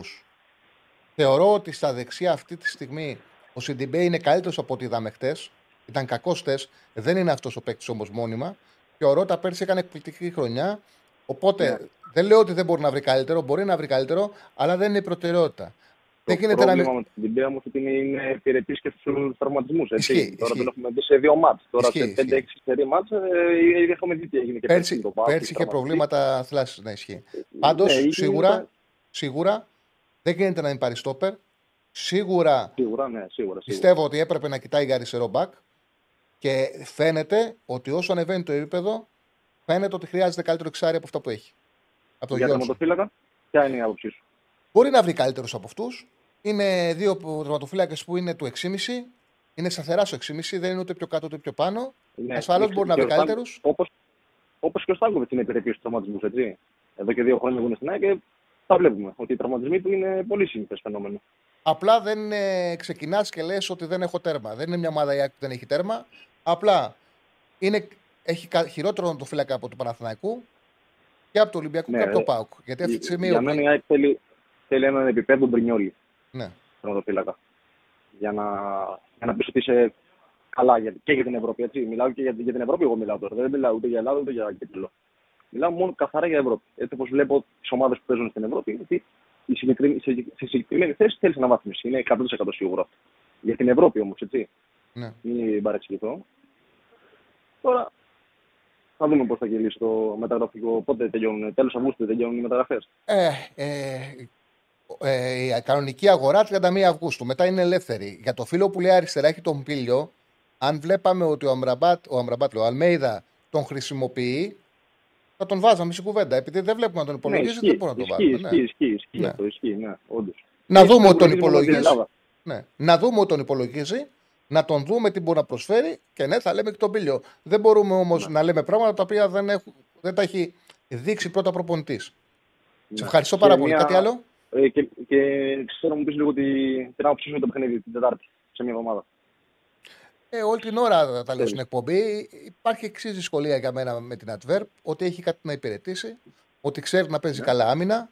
Το ξαναλέω, η ΑΕΚ έχει μια εβδομάδα η ίδια να σκληρύνει αμυντικά ώστε να μπορέσει να υπηρετήσει ένα παιχνίδι που θα έχει την κατοχή και θα κρατήσει το 0. Γιατί αν κάνει το πρόβλημα που έχει με την Adverb είναι ότι αν βγάλει μια ευκαιρία ο Γιάνσεν, το πιο πιθανό είναι να την κάνει γκολ. Και επίσης Ισχύει, θα βέβαια, πρέπει και αυτό το θέμα. θα πρέπει να διαβάσει την άμυνά της, να δει το τι έφτεξε, ώστε στη δική της κατοχή να μπορέσει να βρει καθαρές φάσεις. Γιατί η Adverb δεν είναι δυνάμω να βρεις καθαρή φάση επειδή κουράστηκαν και δεν παίζουν άμυνα οι Κροάτες. Η Adverb μέχρι το τελευταίο δευτερόλεπτο θα είναι τακτικά σωστή. Θα είναι τακτικά σωστή, με δυνατούς παίκτες, ψηλά κορμιά, αθλητικούς παίκτες. Ισχύει. Είδαμε λοιπόν, είδαμε. Λοιπόν, καλή συνέχεια, Σάρλι μου. Ευχαριστώ πολύ. Ευχαριστώ πολύ. Ο Πιζάρο δεν παίζει μόνο αριστερά, παίζει σε πάρα πολλούς χώρους. Θα το δούμε όταν θα αρχίσει να παίξει. Παίζει και πίσω από τον επιθετικό, παίζει και αριστερά, παίζει σε πάρα πολλούς χώρους ο Πιζάρο. Ε, και είναι μεταγραφή του Αλμέιδα, οπότε σίγουρα θα το δούμε στην, ε, στη διάρκεια της σεζόν και πιστεύω προπονητές και ο, ο Αλμέιδα με τον Πιζάρο και ο Γιωβάνο με τον Αράο θέλουν να δουν αυτούς τους παίκτες, λέω για το Παναγό και την ΑΕΚ που παίζουν υψηλό επίπεδο προκριματικά Champions League. Αυτούς τους παίκτες να τους δουν πρώτα σε παιχνίδια πρωταθλήματος. Που ήρθαν πιο. Που δεν είναι, νιώθουν ακόμα ότι δεν έχουν μπει, δεν έχουν μπει με την ομάδα. Θα τους δώσουν παιχνίδια στο πρωτάθλημα, να δουν την κατάστασή τους, ώστε μετά να μπορούν να τους αξιολογούν για την ε, καλή τους εντεκάδα. Λοιπόν, πάμε στον επόμενο. Μισό λεπτό. Φτάσαμε σε 105.000. Πόσους θέλουμε Ναι, ακόμα; γεια σας. Θέλουμε άλλου 30. Παιδιά, 30 subscribe. Θέλουμε για να φτάσουμε 105.000. Για όνομα του Θεού. Τι θέλουμε; 30 subscribe. Τι σας ζητάω; Τι σας ζητάει ο προπονητής σας; Στάρετε. Πατήστε το κουμπί. Τι σας ζητάει ο προπονητής σας; Πατήστε subscribe. 30 θέλουμε. Δεν θέλουμε 1000. 30 subscribe θέλουμε. Κάντε subscribe. Κάντε like. Λοιπόν, σ' ακούμε, φίλε. Χαίρετε. Ναι, γεια σας. Γεια σας. Από Θεσσαλονίκη παίρνω. Ε, είδα- όσον αφορά για το... Άκουσα για τον Άμραμπατ και γενικά διαβάζω από χθες και όλα και σε πολλά site, σχόλια και εδώ στην εκπομπή που βγήκαν κάποιοι φίλοι και είπαν ότι ο Άμραμπατ πήρε πολλές προσπάθειες κλπ. κλπ, κλπ. Αυτό δείχνει, εγώ είμαι αντίθετος σε ότι έχουν πει όλοι ότι δεν κάνει κλπ. κλπ. Ότι τον έφαγαν όλοι αυτόν τον άνθρωπο. Στην εκπομπή δεν έχει ακούσει ότι δεν κάνει. Γιατί. Ρε, Στα παιδί μου- σχόλια τέλος πάντων, δίπλα στο chat. Α, οκ, και εντάξει. γενικά. Οκ. Έχει πέσει πολύ μεγάλο μέρος να του πει, ξέρω εγώ, χίλια δυο πράγματα. Αυτό δείχνει ένα πράγμα. Ότι ήταν εκεί πέρα, δηλαδή καταρχήν οι- οι παίχτε που παίζουν ποδόσφαιρο δίνουν την μπάλα μέσα στο χώρο σε αυτόν που τον εμπιστεύονται. Άμα δεν τον εμπιστεύεσαι στον άλλο, δεν δίνει την μπάλα. Αυτό δείχνει ότι οι παίχτε της ΑΕΚ τον εμπιστεύονται ίσως πιο πολύ από όλους για να του δίνει τόσο πολύ την μπάλα. Ε, αν με αφήσεις να σου πω κάτι, η τάση του Άμραμπατ είναι τέτοια που που ειδικά όταν ο αντίπαλος ε, είναι χαμηλά και η ομάδα έχει μεγάλη κατοχή, να πη, έχει την τάση να πηγαίνει όπου πάει η μπάλα. Αν πρόσεξες, πήγε δεξιά, πήγε αριστερά, πήγε στον άξονα, ζητάει την μπάλα από παντού. Είναι το παιχνίδι του τέτοιο. Όταν το παιχνίδι τακτικά είναι πάνω κάτω, πάνω κάτω, πάνω κάτω και η κατοχή είναι μοιρασμένη, ο Άμραμπατ αναγκαστικά προσαρμόζεται στο χώρο του και λειτουργεί καλύτερα από στο πρώτο ημίχρονο. Πολλές φορές αυτή η λογική του κουράζει, ενοχλεί και, κάνει πρόβλημα, και δημιουργεί πρόβλημα στην ΑΕΚ. Γι' αυτό το λόγο και σε παιχνίδια στην Φιλαδέλφια πέρσι υπήρξαν μάτς που υπήρχε μουρμούρα. Όλα τα παιχνίδια είναι τέτοια. Ο Αλμέιδα βέβαια αυτό το ξέρει και έχει τους λόγους του που ακόμα και στη παιχνίδια τον έχει μέσα. Γιατί πολύ σωστά λες ότι δεν μπορεί να είναι τυχαίο, υπάρχει λόγος. Παρ' όλα αυτά, όντως, σε αυτά τα παιχνίδια υπάρχουν φορές που την κολλάει την ομάδα. Δεν σημαίνει βέβαια ότι δεν έχει προσόντα και ότι δεν είναι πολύ καλός ποδοσφαιριστής και πολύ χρήσιμος. Και χτε το πρώτο ημίχρονο, αυτός ο Γκαρσία ήταν η πιο επικίνδυνη παίκτης της ΣΑΕΚ. Και η άμυνα της Adverb τους ένιωσαν για τα καλά και τους δύο. Συμφωνώ. Και επίσης θέλω να πω το, για το μάτι το συγκεκριμένο. Δεν είναι ότι δεν έπαιξε η ΑΕΚ καλά ή ότι ε, δεν είχαν καθαρό μυαλό. Ίσως, ίσως με το που βγήκε η κόκκινη κάρτα το επόμενο δεκάλεπτο τέταρτο να μην είχαν καθαρό μυαλό που είπες και εσύ. Αλλά από ένα σημείο και μετά, δηλαδή, η ΑΕΚ δημιούργησε ευκαιρίες. Δηλαδή, μπορούσε να έχει σκοράρει και ένα και δύο και τρία γκολ, είχε φάσεις. Δηλαδή, δεν είναι ότι έπαιξε άσχημα. Και στο πρώτο μήχρονο που έπαιζαν 11 ε, με 11, έπαιξε καλά. Δεν είναι δηλαδή ότι ήταν απλά άτυχη. Δηλαδή, πώς ήταν τυχερή στο 93 και στο 99 με τη Ζάγκρεπ, απλά ήταν άτυχη σε αυτό το μάτζ. Δηλαδή, δεν είναι ότι δεν έπαιξε καλά. Όπως... Αυτό, δηλαδή, δεν... αυτό, αυτό. Ε, μα ασφαλώς δεν έπαιξε καλά. Δεν ήταν, δεν ήταν κακή η Δεν έβλεπες στην ΑΕΚ και μια καλή ομάδα. σα ίσα που τελείωσε το παιχνίδι και η αίσθηση που σου άφηνε είναι ότι έχει μεγαλύτερο ταλέντο, μεγαλύτερη ποιότητα. Όμως ε, υπήρξαν προβλήματα διαχείρισης. Υπήρξαν προβλήματα διαχείρισης στο μαρκάρισμα στον άξονα θέση του γκολ. Δεν πήγανε καλά τα δύο ακραία μπακ. Ε, όταν κέρδισε αριθμητικό πλεονέκτημα, εκεί πραγματικά δεν το διαχειρίστηκε σωστά και τελείωσε το παιχνίδι και αυτό που σου άφησαν εσύ είναι ένα παράπονο ότι ρε γαμώτο, πάμε για να περάσουμε στο Champions League, παίζουμε μια ομάδα που δεν είναι καλύτερη από εμάς, καλύτερους παίκτες έχουμε, περισσότερους παίκτες έχουμε, περισσότερο θετικό ταλέντο έχουμε και στην πραγματικότητα φαίνεται δύσκολο να την, απο, να την αποκλείσουμε. Χάσαμε και νιώθεις ότι έχεις να ανέβεις βουνό για να κερδίσεις μια ομάδα που έχεις. Που την έχεις. Αυτό είναι λίγο που έχει δημιούργησε μια παράξενη κουβέντα την επόμενη μέρα. Ε, δεν μπορεί άτυχη ήταν, για μένα ήταν άτυχη. Άτυχη, άτυχος είσαι όταν ε, χάνεις ευκαιρίες. Ε, αν δεις το μάτς, δεν ήταν άτυχη, δεν έχασε ευκαιρίες η ΑΕΚ. Πραγματικές ευκαιρίες δεν υπάρχουν. Μπορεί να είχε πολλές...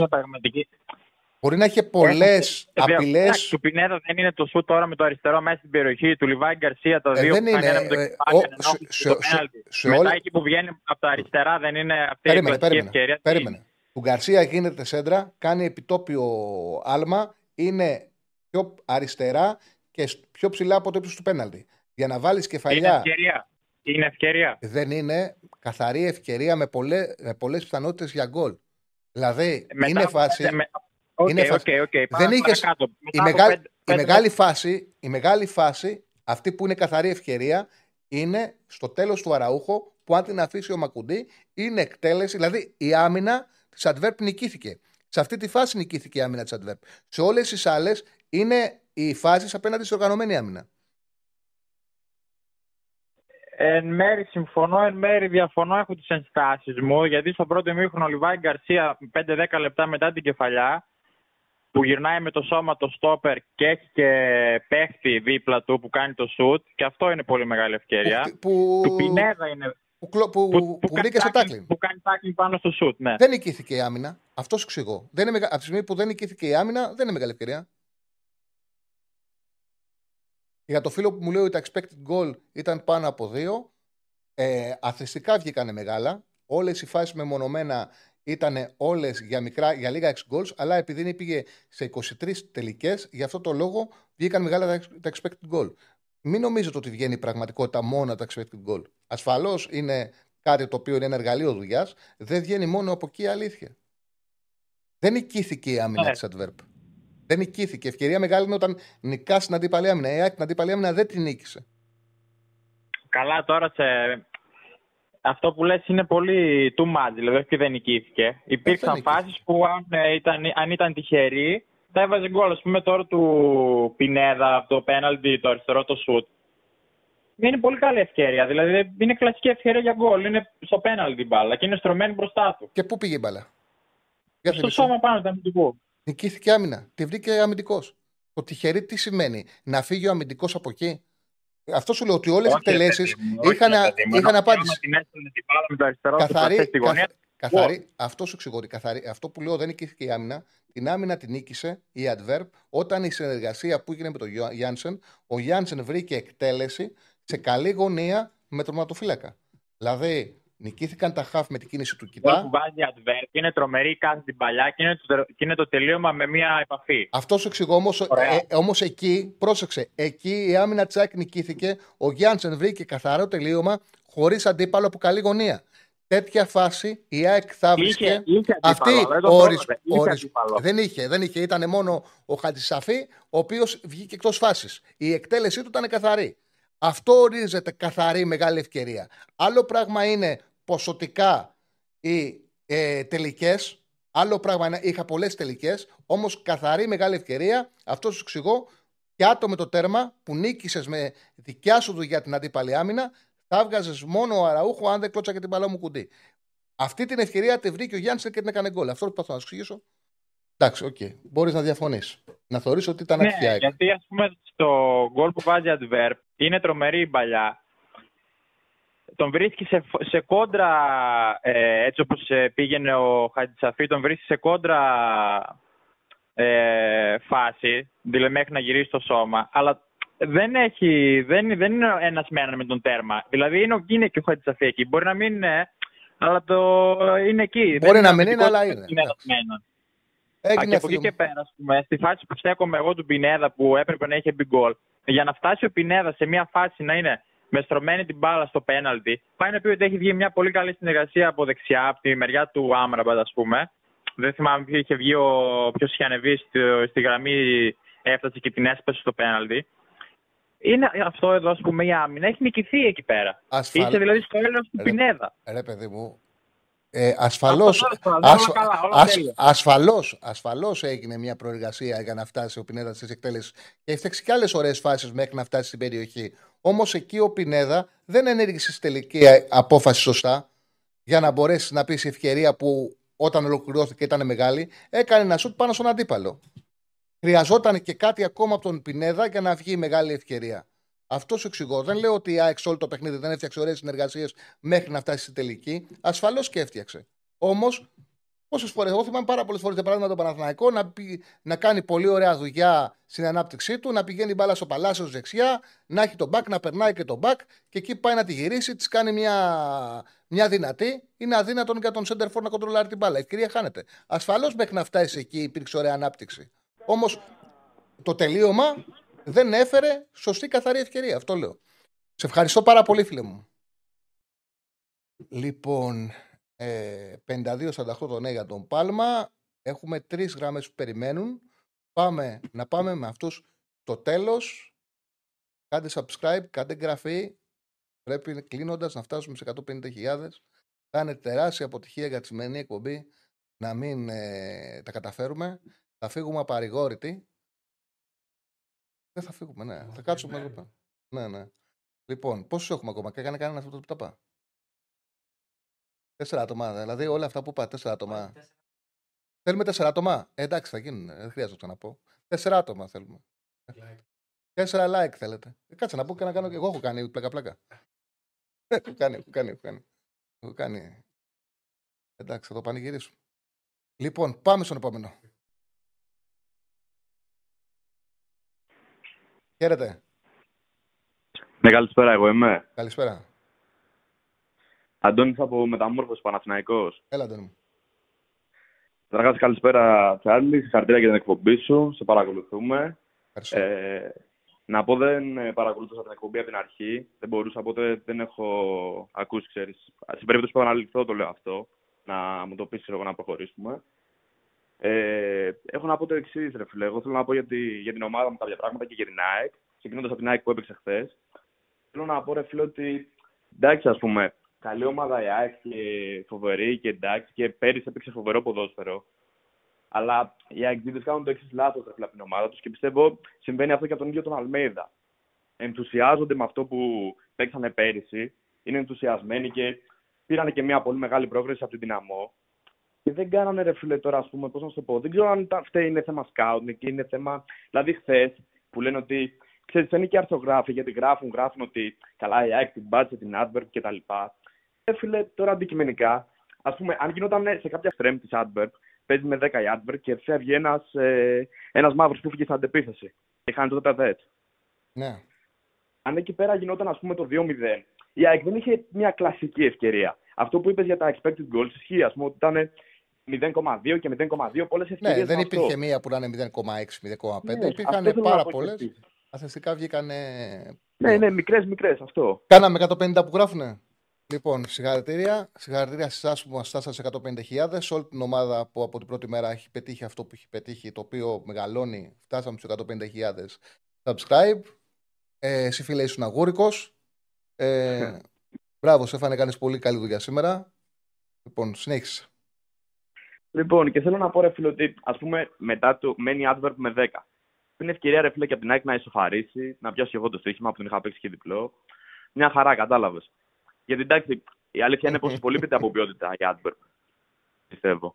Και ρε φίλε, εγώ δεν είδα ας πούμε, ένα πλάνο μετά από τον Αλμέιδα. Δηλαδή, μπήκανε ναι, με ενθουσιασμό κτλ. Αλλά το πλάνο, ας πούμε, μετά από τη στιγμή που έμεινε με 10 η Adverb ήταν πάμε την μπάλα στον Άμπραμπατ, είτε δεξιά είτε αριστερά, όπου έπαιζε γιατί άλλαζε και πλευρές.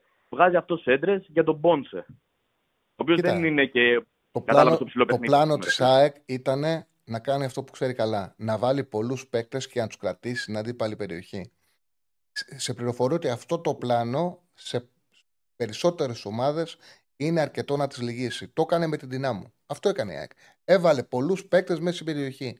Δεν μπορούσαν οι Κροάτες. Ναι, αλλά έπαιξε, κατάλαβες πιο κάθετο ποδόσφαιρο. Ναι. Δεν μπορείς να παίξεις. Πρόσεξε. Οι Βέλγοι. Δηλαδή, οι περίεργο αυτό. Άμα θυμηθείς τα γκολ, με σέντρε μπήκανε. Ε, και η ΑΕΚ ήρναγε την μπάλα, αλλά δεν μπορούσε να βάλει. Η διαφορά ποια ήταν. Ότι οι Βέλγοι α, ξέρουν να μείνονται. Είναι δυνατά κορμιά, είναι αθλητές, είναι όλοι ψηλοί και αθλητές και παίζαν άμυνα με πολλή ενέργεια. Χάναν τις μονομαχίες. Το είπε και ο Άκης Γεωργίου στην αρχή, δεν άκουγες, ότι τους έκανε ναι, πολύ μεγάλη εντύπωση στην ΑΕΚ η αθλητικότητα που έβγαζαν οι Βέλγοι στον τρόπο που αμυνόντουσαν. Τους έκανε. Ναι, ναι, ολοκλήρωσα, συγγνώμη. Αυτό, αυτό. Είναι, τους έκανε πολύ μεγάλη, τους έκανε πολύ μεγάλη εντύπωση στους παίκτες ΑΕΚ η αθλητικότητα που είχαν οι Βέλγοι στον τρόπο που αμυνόντουσαν. Αυτή ήταν η διαφορά. Ήταν πολύ αθλητικοί, πολύ γυμνασμένοι, πολύ ε, σκληροί ε, όταν μείνανε χαμηλά. Και δεν μπόρεσε η ΑΕΚ αυτό να το, να το ανοίξει. Έπρεπε να κάνει κάτι εξαιρετικό ε, στην τελευταία επιλογή που δεν το έκανε. Αλλά μιλάμε τώρα, ας πούμε, έχεις το Λιβάη Γκαρσία, ασχέτως που τραυματίστηκε, ξέρεις νωρίς και το τράβηγμα κτλ. Μιλάμε τώρα για δύο στόπερ όμως μεγάλης ηλικίας, δε Και ο Ντελάιτ και ο Αλτερ Φάιρελ. Δηλαδή, αν δεν φανεί αυτούς, δεν έχει προβάδισμα αθλητικότητα ο Λιβάη Γκαρσία απέναντι σε αυτούς. Δηλαδή, τώρα εγώ πιστεύω ότι με αυτό το παιχνίδι που έκανε χθες, όσο πρόλαβε ρε παιδί μου, και τις μέτρε εμφανίσεις που είχε με την δυναμό, κατά κάποιο τρόπο πιστεύω ότι ας πούμε, δεν θα βρεθεί πάλι μια αντίστοιχη λάντς να πει, έλα, ξέρω εγώ, 25 εκατομμύρια και να αρνηθούν, ας πούμε, να αρνηθεί η ΑΕΚ. Πιστεύω ότι σε αυτά, τουλάχιστον σε αυτά τα παιχνίδια έχασε. Ο Λιβάη, το λέω, έχασε ο, την τιμή. Ο Λιβάη μέχρι το 32 χτες ήταν εκπληκτικός. Μέχρι το 32. Μπορεί να μην έβαλε γκολ, αλλά τα σπριτ, το πάνω κάτω, στο πάνω κάτω ήταν εκπληκτικός. Οι κινήσεις του δημιουργούσαν τη μία ευκαιρία μετά την άλλη. Ήταν θέμα χρόνου να σκοράρει. Δεν ξέρω τι θα γινόταν στη συνέχεια. Δεν είναι ναι, okay. Δεν ξέρω. αλλά, ή, αλλά okay, ήταν. Μα όλες οι φάσεις είναι. Η, η φάση που είχε η ΑΕΚ μέχρι το 32, μέχρι 35 πότε χτύπησε ο Λιβάη ήταν είτε από τα δεξιά κίνηση Αλμέιδα σέντρα για το Λιβάη. Που ο Λιβάη μόνος του τις πήρε όλες, δεν είναι εύκολο. Είτε με, με συνεργασία από τον Άξον, από τον Σιμάνσκι και τον Κατσίνοβιτς, μεγάλη πάσα που πάλι αξιοποιούσε το τρέξιμο του ναι, Λιβάη. Ναι, ναι, ναι, ναι. Είναι, ήταν εκεί. Είναι εκεί ο Σεντερφόρ. Όταν ο Σεντερφόρ που χρειά, είναι μόνος του και πρέπει να κάνει sprint για να βγάλει φάση, σου βγάζει σε τέτοιο παιχνίδι μέχρι το 35 4-5 τελικές που βγάλει ο Λιβάη δεν ήταν καλός. Δεν είναι έτσι το ποδόσφαιρο. Θα σου κάνει γκολ. Παιδί με- μου, με στο πέντε ξέρεις, τέσσερα, ε, συνε- τέσσερα, ε, τέσσερα. έχουμε την τάση να βλέπουμε και επειδή βλέπουμε να κρίνουμε και να βγάζουμε συμπεράσματα που το συμπέρασμα τι αφορά; Αφορά μόνο τον στόχο και αφορά το σήμερα. Δεν είναι έτσι η πραγματικότητα. Δεν είναι, ε, ε, ξέρεις πότε θε- θα σου λέγανε φίλε μου έχεις ζήκιο. Αν έβλεπα το Λιβάη να έχει βγάλει 5 κιλά. Αν έβλεπα το Λιβάη Ναι, όμως αυτό που λες ισχύει. Ναι, αυτό ναι, που λες να ισχύει, μην, ναι. να μην κάνει sprint. Αν έβλεπα το Λιβάη, ρε παιδί μου, να μην πηγαίνει σε τελικές. Ό,τι τα προσόντα του Λιβάη που ξέρουμε τα έχει, τα έχει. Το ότι δεν έκανε γκολ, έλα μωρέ, δεν αλλάζει κάτι. Οι σκάουτερ που τον βλέπουν, αγοράζουν αυτά τα προσόντα. Κάποιος μπορεί να τον θέλει για εξτρέμ, κάποιος για δεύτερο επιθετικό, κάποιος για φόρ. Αλλά αυτά τα προσόντα ναι, ναι. Που, που, που διαβάσανε τα έχει. Δεν είδανε άλλον Ναι. παίκτη. Δεν θα Ναι, το κάτσει, καταλαβαίνω, δεν θα το κάτσει ένας ο οποίος θέλει το Λιβάη να πει δεν έβαλε γκολ σε δύο παιχνίδια, δεν τον θέλω τώρα. Δεν είναι έτσι. Εντάξει, ωραία. Και να σου πω και ένα σύντομο σχόλιο για τον Παναθηναϊκός, σου προλαβαίνω, για να μην κρατάω και πολύ γραμμή. Ε, ρε φίλε, εντάξει, ο Παναθηναϊκός σήμερα στηρίζουμε την ομάδα. Είναι δύσκολη ομάδα η Μπράγκα. Πιστεύω τώρα ότι υπάρχει μια, ξέρω εγώ, τουλάχιστον στον κόσμο. Δεν, δεν πιστεύω στην ομάδα προφανώς δεν θα είναι έτσι. Ότι εντάξει, μωρέ, αφού περάσαμε τη Μαρσέγ και πάμε κτλ. Εντάξει, έχει ποιότητα η Μαρσέγ, αλλά η Μπράγκα είναι πιο ομάδα. Ε, έχω διαβάσει παντού ότι έχει αμυντικές ε, δυσκολίες και προβλήματα, ξέρεις αδυναμίες και τέτοια. Είναι και καινούργια η μεσαία της γραμμή. Εντάξει, παίζουν και με το φόντε βασικό στόπερ που είναι 40 χρονών, ξέρω εγώ τώρα.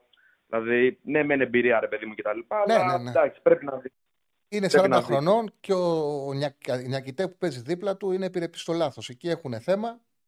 Ναι, ναι, ναι, Νομίζω πρέπει να ότι του πιέσει. Πρέπει να τους πιέσεις. Πρέπει ο Παναγιώτο να κοιτάξει να βάλει γκολ. Σε ευχαριστώ πάρα πολύ, Και φίλε. πιστεύω μου. ότι- Ναι, Ευχαριστώ. ολοκλήρωσε. Ολοκλήρωσε, ολοκλήρωσε. Όχι, τίποτα, θα πω και πιστεύω ότι πρέπει να ξεκινήσει ο Ιωαννίδης. Θα δούμε. Που είναι, είναι φορμαρισμένος δηλαδή, δεν μπορείς να μπεις πάλι με το σπορ και να χάσεις χρόνο. Δεν διαφωνώ. Αυτό. Δεν διαφωνώ. Ευχαριστώ. Ευχαριστώ πάρα πολύ. Μου άρεσε ένας που έκανε κριτική πριν που γράφει τώρα τα λες ωραία. Ε, τα λέω ωραία τώρα γιατί έτυχε να ακούσεις κάτι που συμφωνείς. Δεν γίνεται να, να συμφωνείς πάντα σε αυτό που ακούς όταν ε, ο άλλος μιλάει για ποδόσφαιρο. Λοιπόν, μη συγκρίνουμε. Η Μαρσέκ ήταν ο Μαδάρα μπροστά και ήταν τυχερός ο Παναναναϊκό. Αυτό το λάθος κάνετε. Ο Μαδάρα είναι adverb. Η Μαρσέη είναι, έχει ταλέντο, έχει ποιότητα. Ομάδα ακόμα δεν έχει γίνει. Ομάδα είναι αυτή, η ομαδάρα είναι αυτή η οποία μπορεί και παίζει, επειδή είναι καλό σύνολο, παίζει πάνω από τις δυνατότητές της. Αυτό είναι η έννοια ομάδα. Η Μαρσέη έχει ταλέντο, εκπληκτικά προσόντα, μπορεί να παίξει σε πιο υψηλούς ρυθμούς. Ομαδάρα όμως πρέπει να γίνει. Ο Παναναναϊκός πέρασε γιατί η Μαρσέη ε, δεν είναι ομάδα. Γι' αυτό πέρασε η Μαρσέη. Ο Παναναναϊκός η Μαρσέη. Και είχε και τύχη. Η Adverb μπορεί να περάσει την ΑΕΚ. Πα- Μπορεί, δεν λέω ότι θα περάσει. Λέω μπορεί να περάσει την ΑΕΚ ή πήρε πρωτάθλημα η Adverb, πήρε double Adverb, επειδή είναι ομάδα. Αυτό είναι η Adverb. Είναι ομάδα. Δεν βλέπεις κάτι και λες πω πω την μπαλάρα παίζουν. Δεν βλέπεις κάτι και λες ξεχυλίζουν από ταλέντο. Είναι ομάδα όμως, έχουν ένα τρομερό σεντερφόρ, έχουν ένα ωραίο παιδί στον άξονα που έχει απίστευτο ταλέντο ο Βερμίρεν. Έχουν στο κέντρο της άμυνας τον Αντεβάιλερ. Δύναμη, είναι όλοι αθλητές, είναι ομάδα. Πάμε στον επόμενο.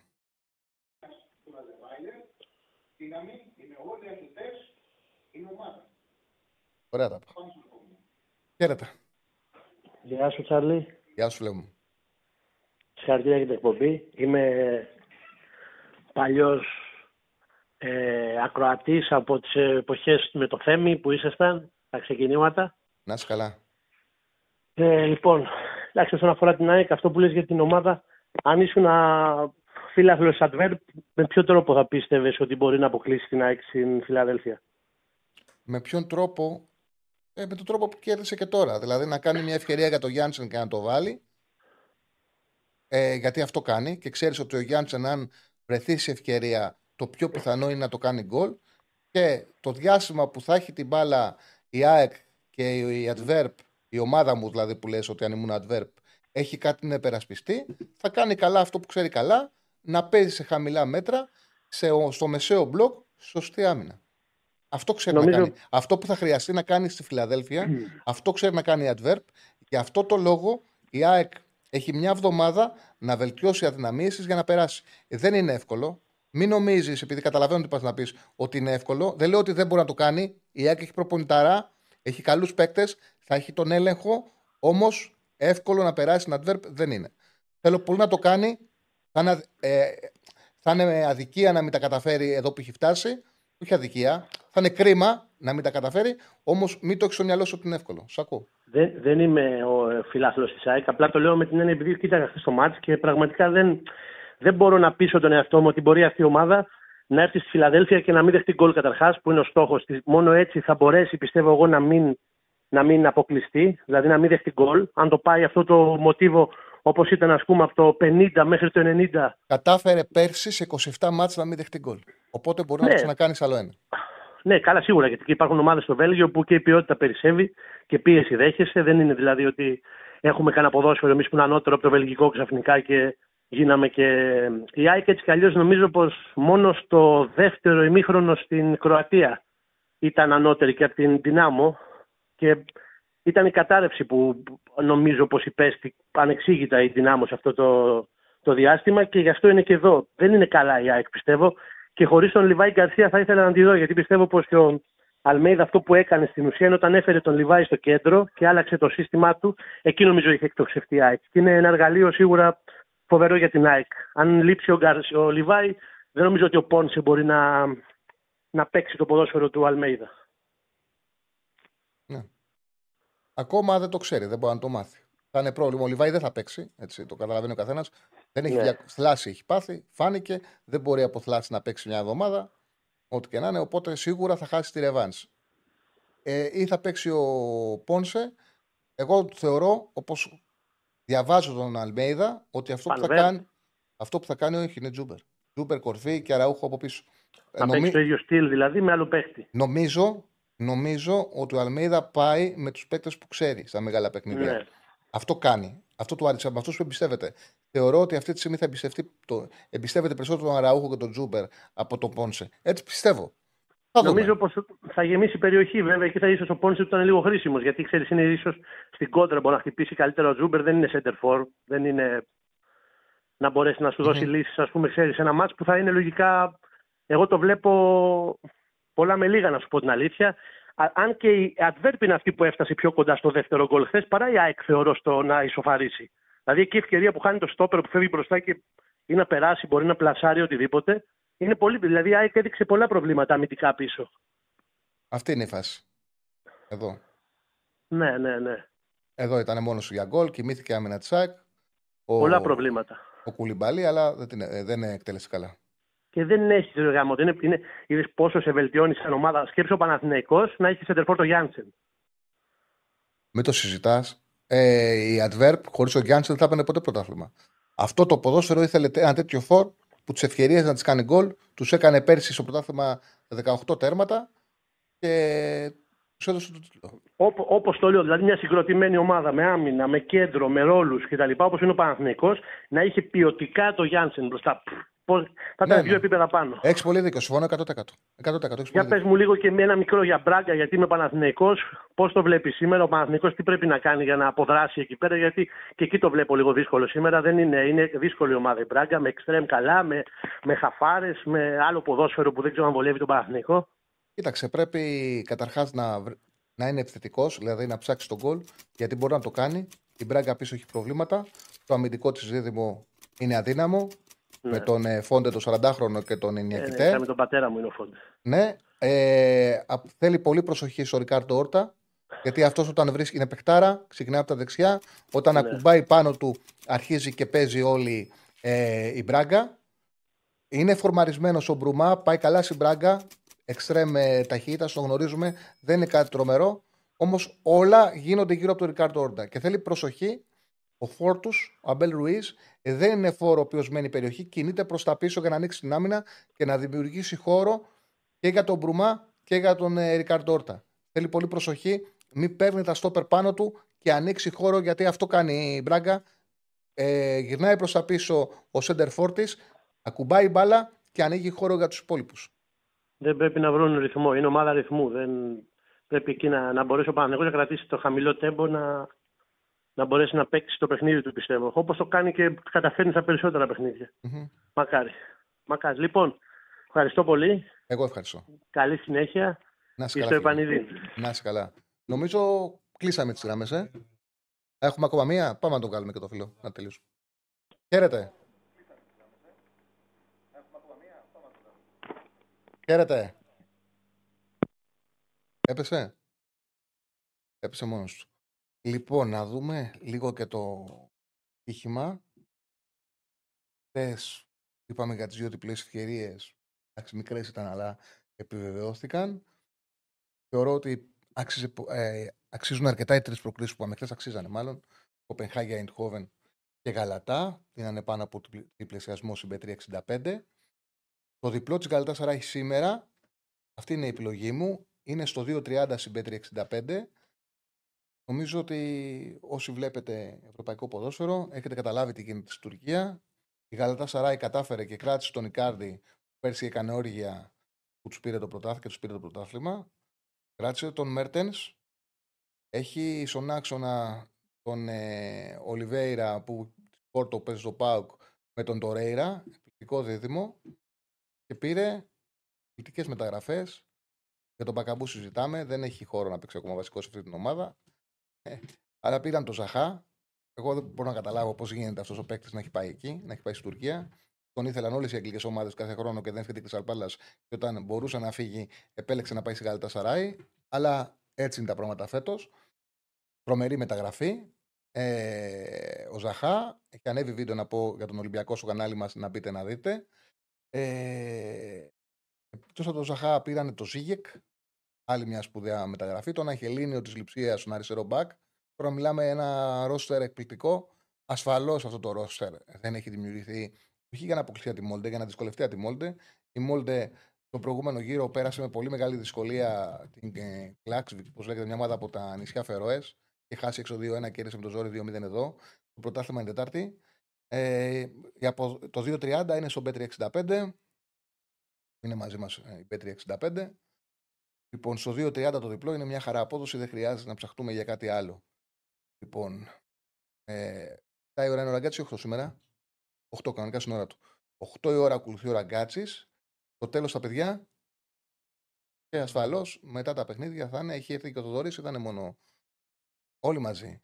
Έχει έρθει και ο Θοδωρής από το Τελ Αβίβ, ο Αριστοτέλης, ε, ο Αριστοτέλης και ο Κατσούρ και οι τρεις θα πάτε μαζί τους μετά το παιχνίδι του Παναθηναϊκού στην ε, Μπράγκα. Από μένα, καλή σας καλή συνέχεια. Θα τα πούμε ξανά αύριο.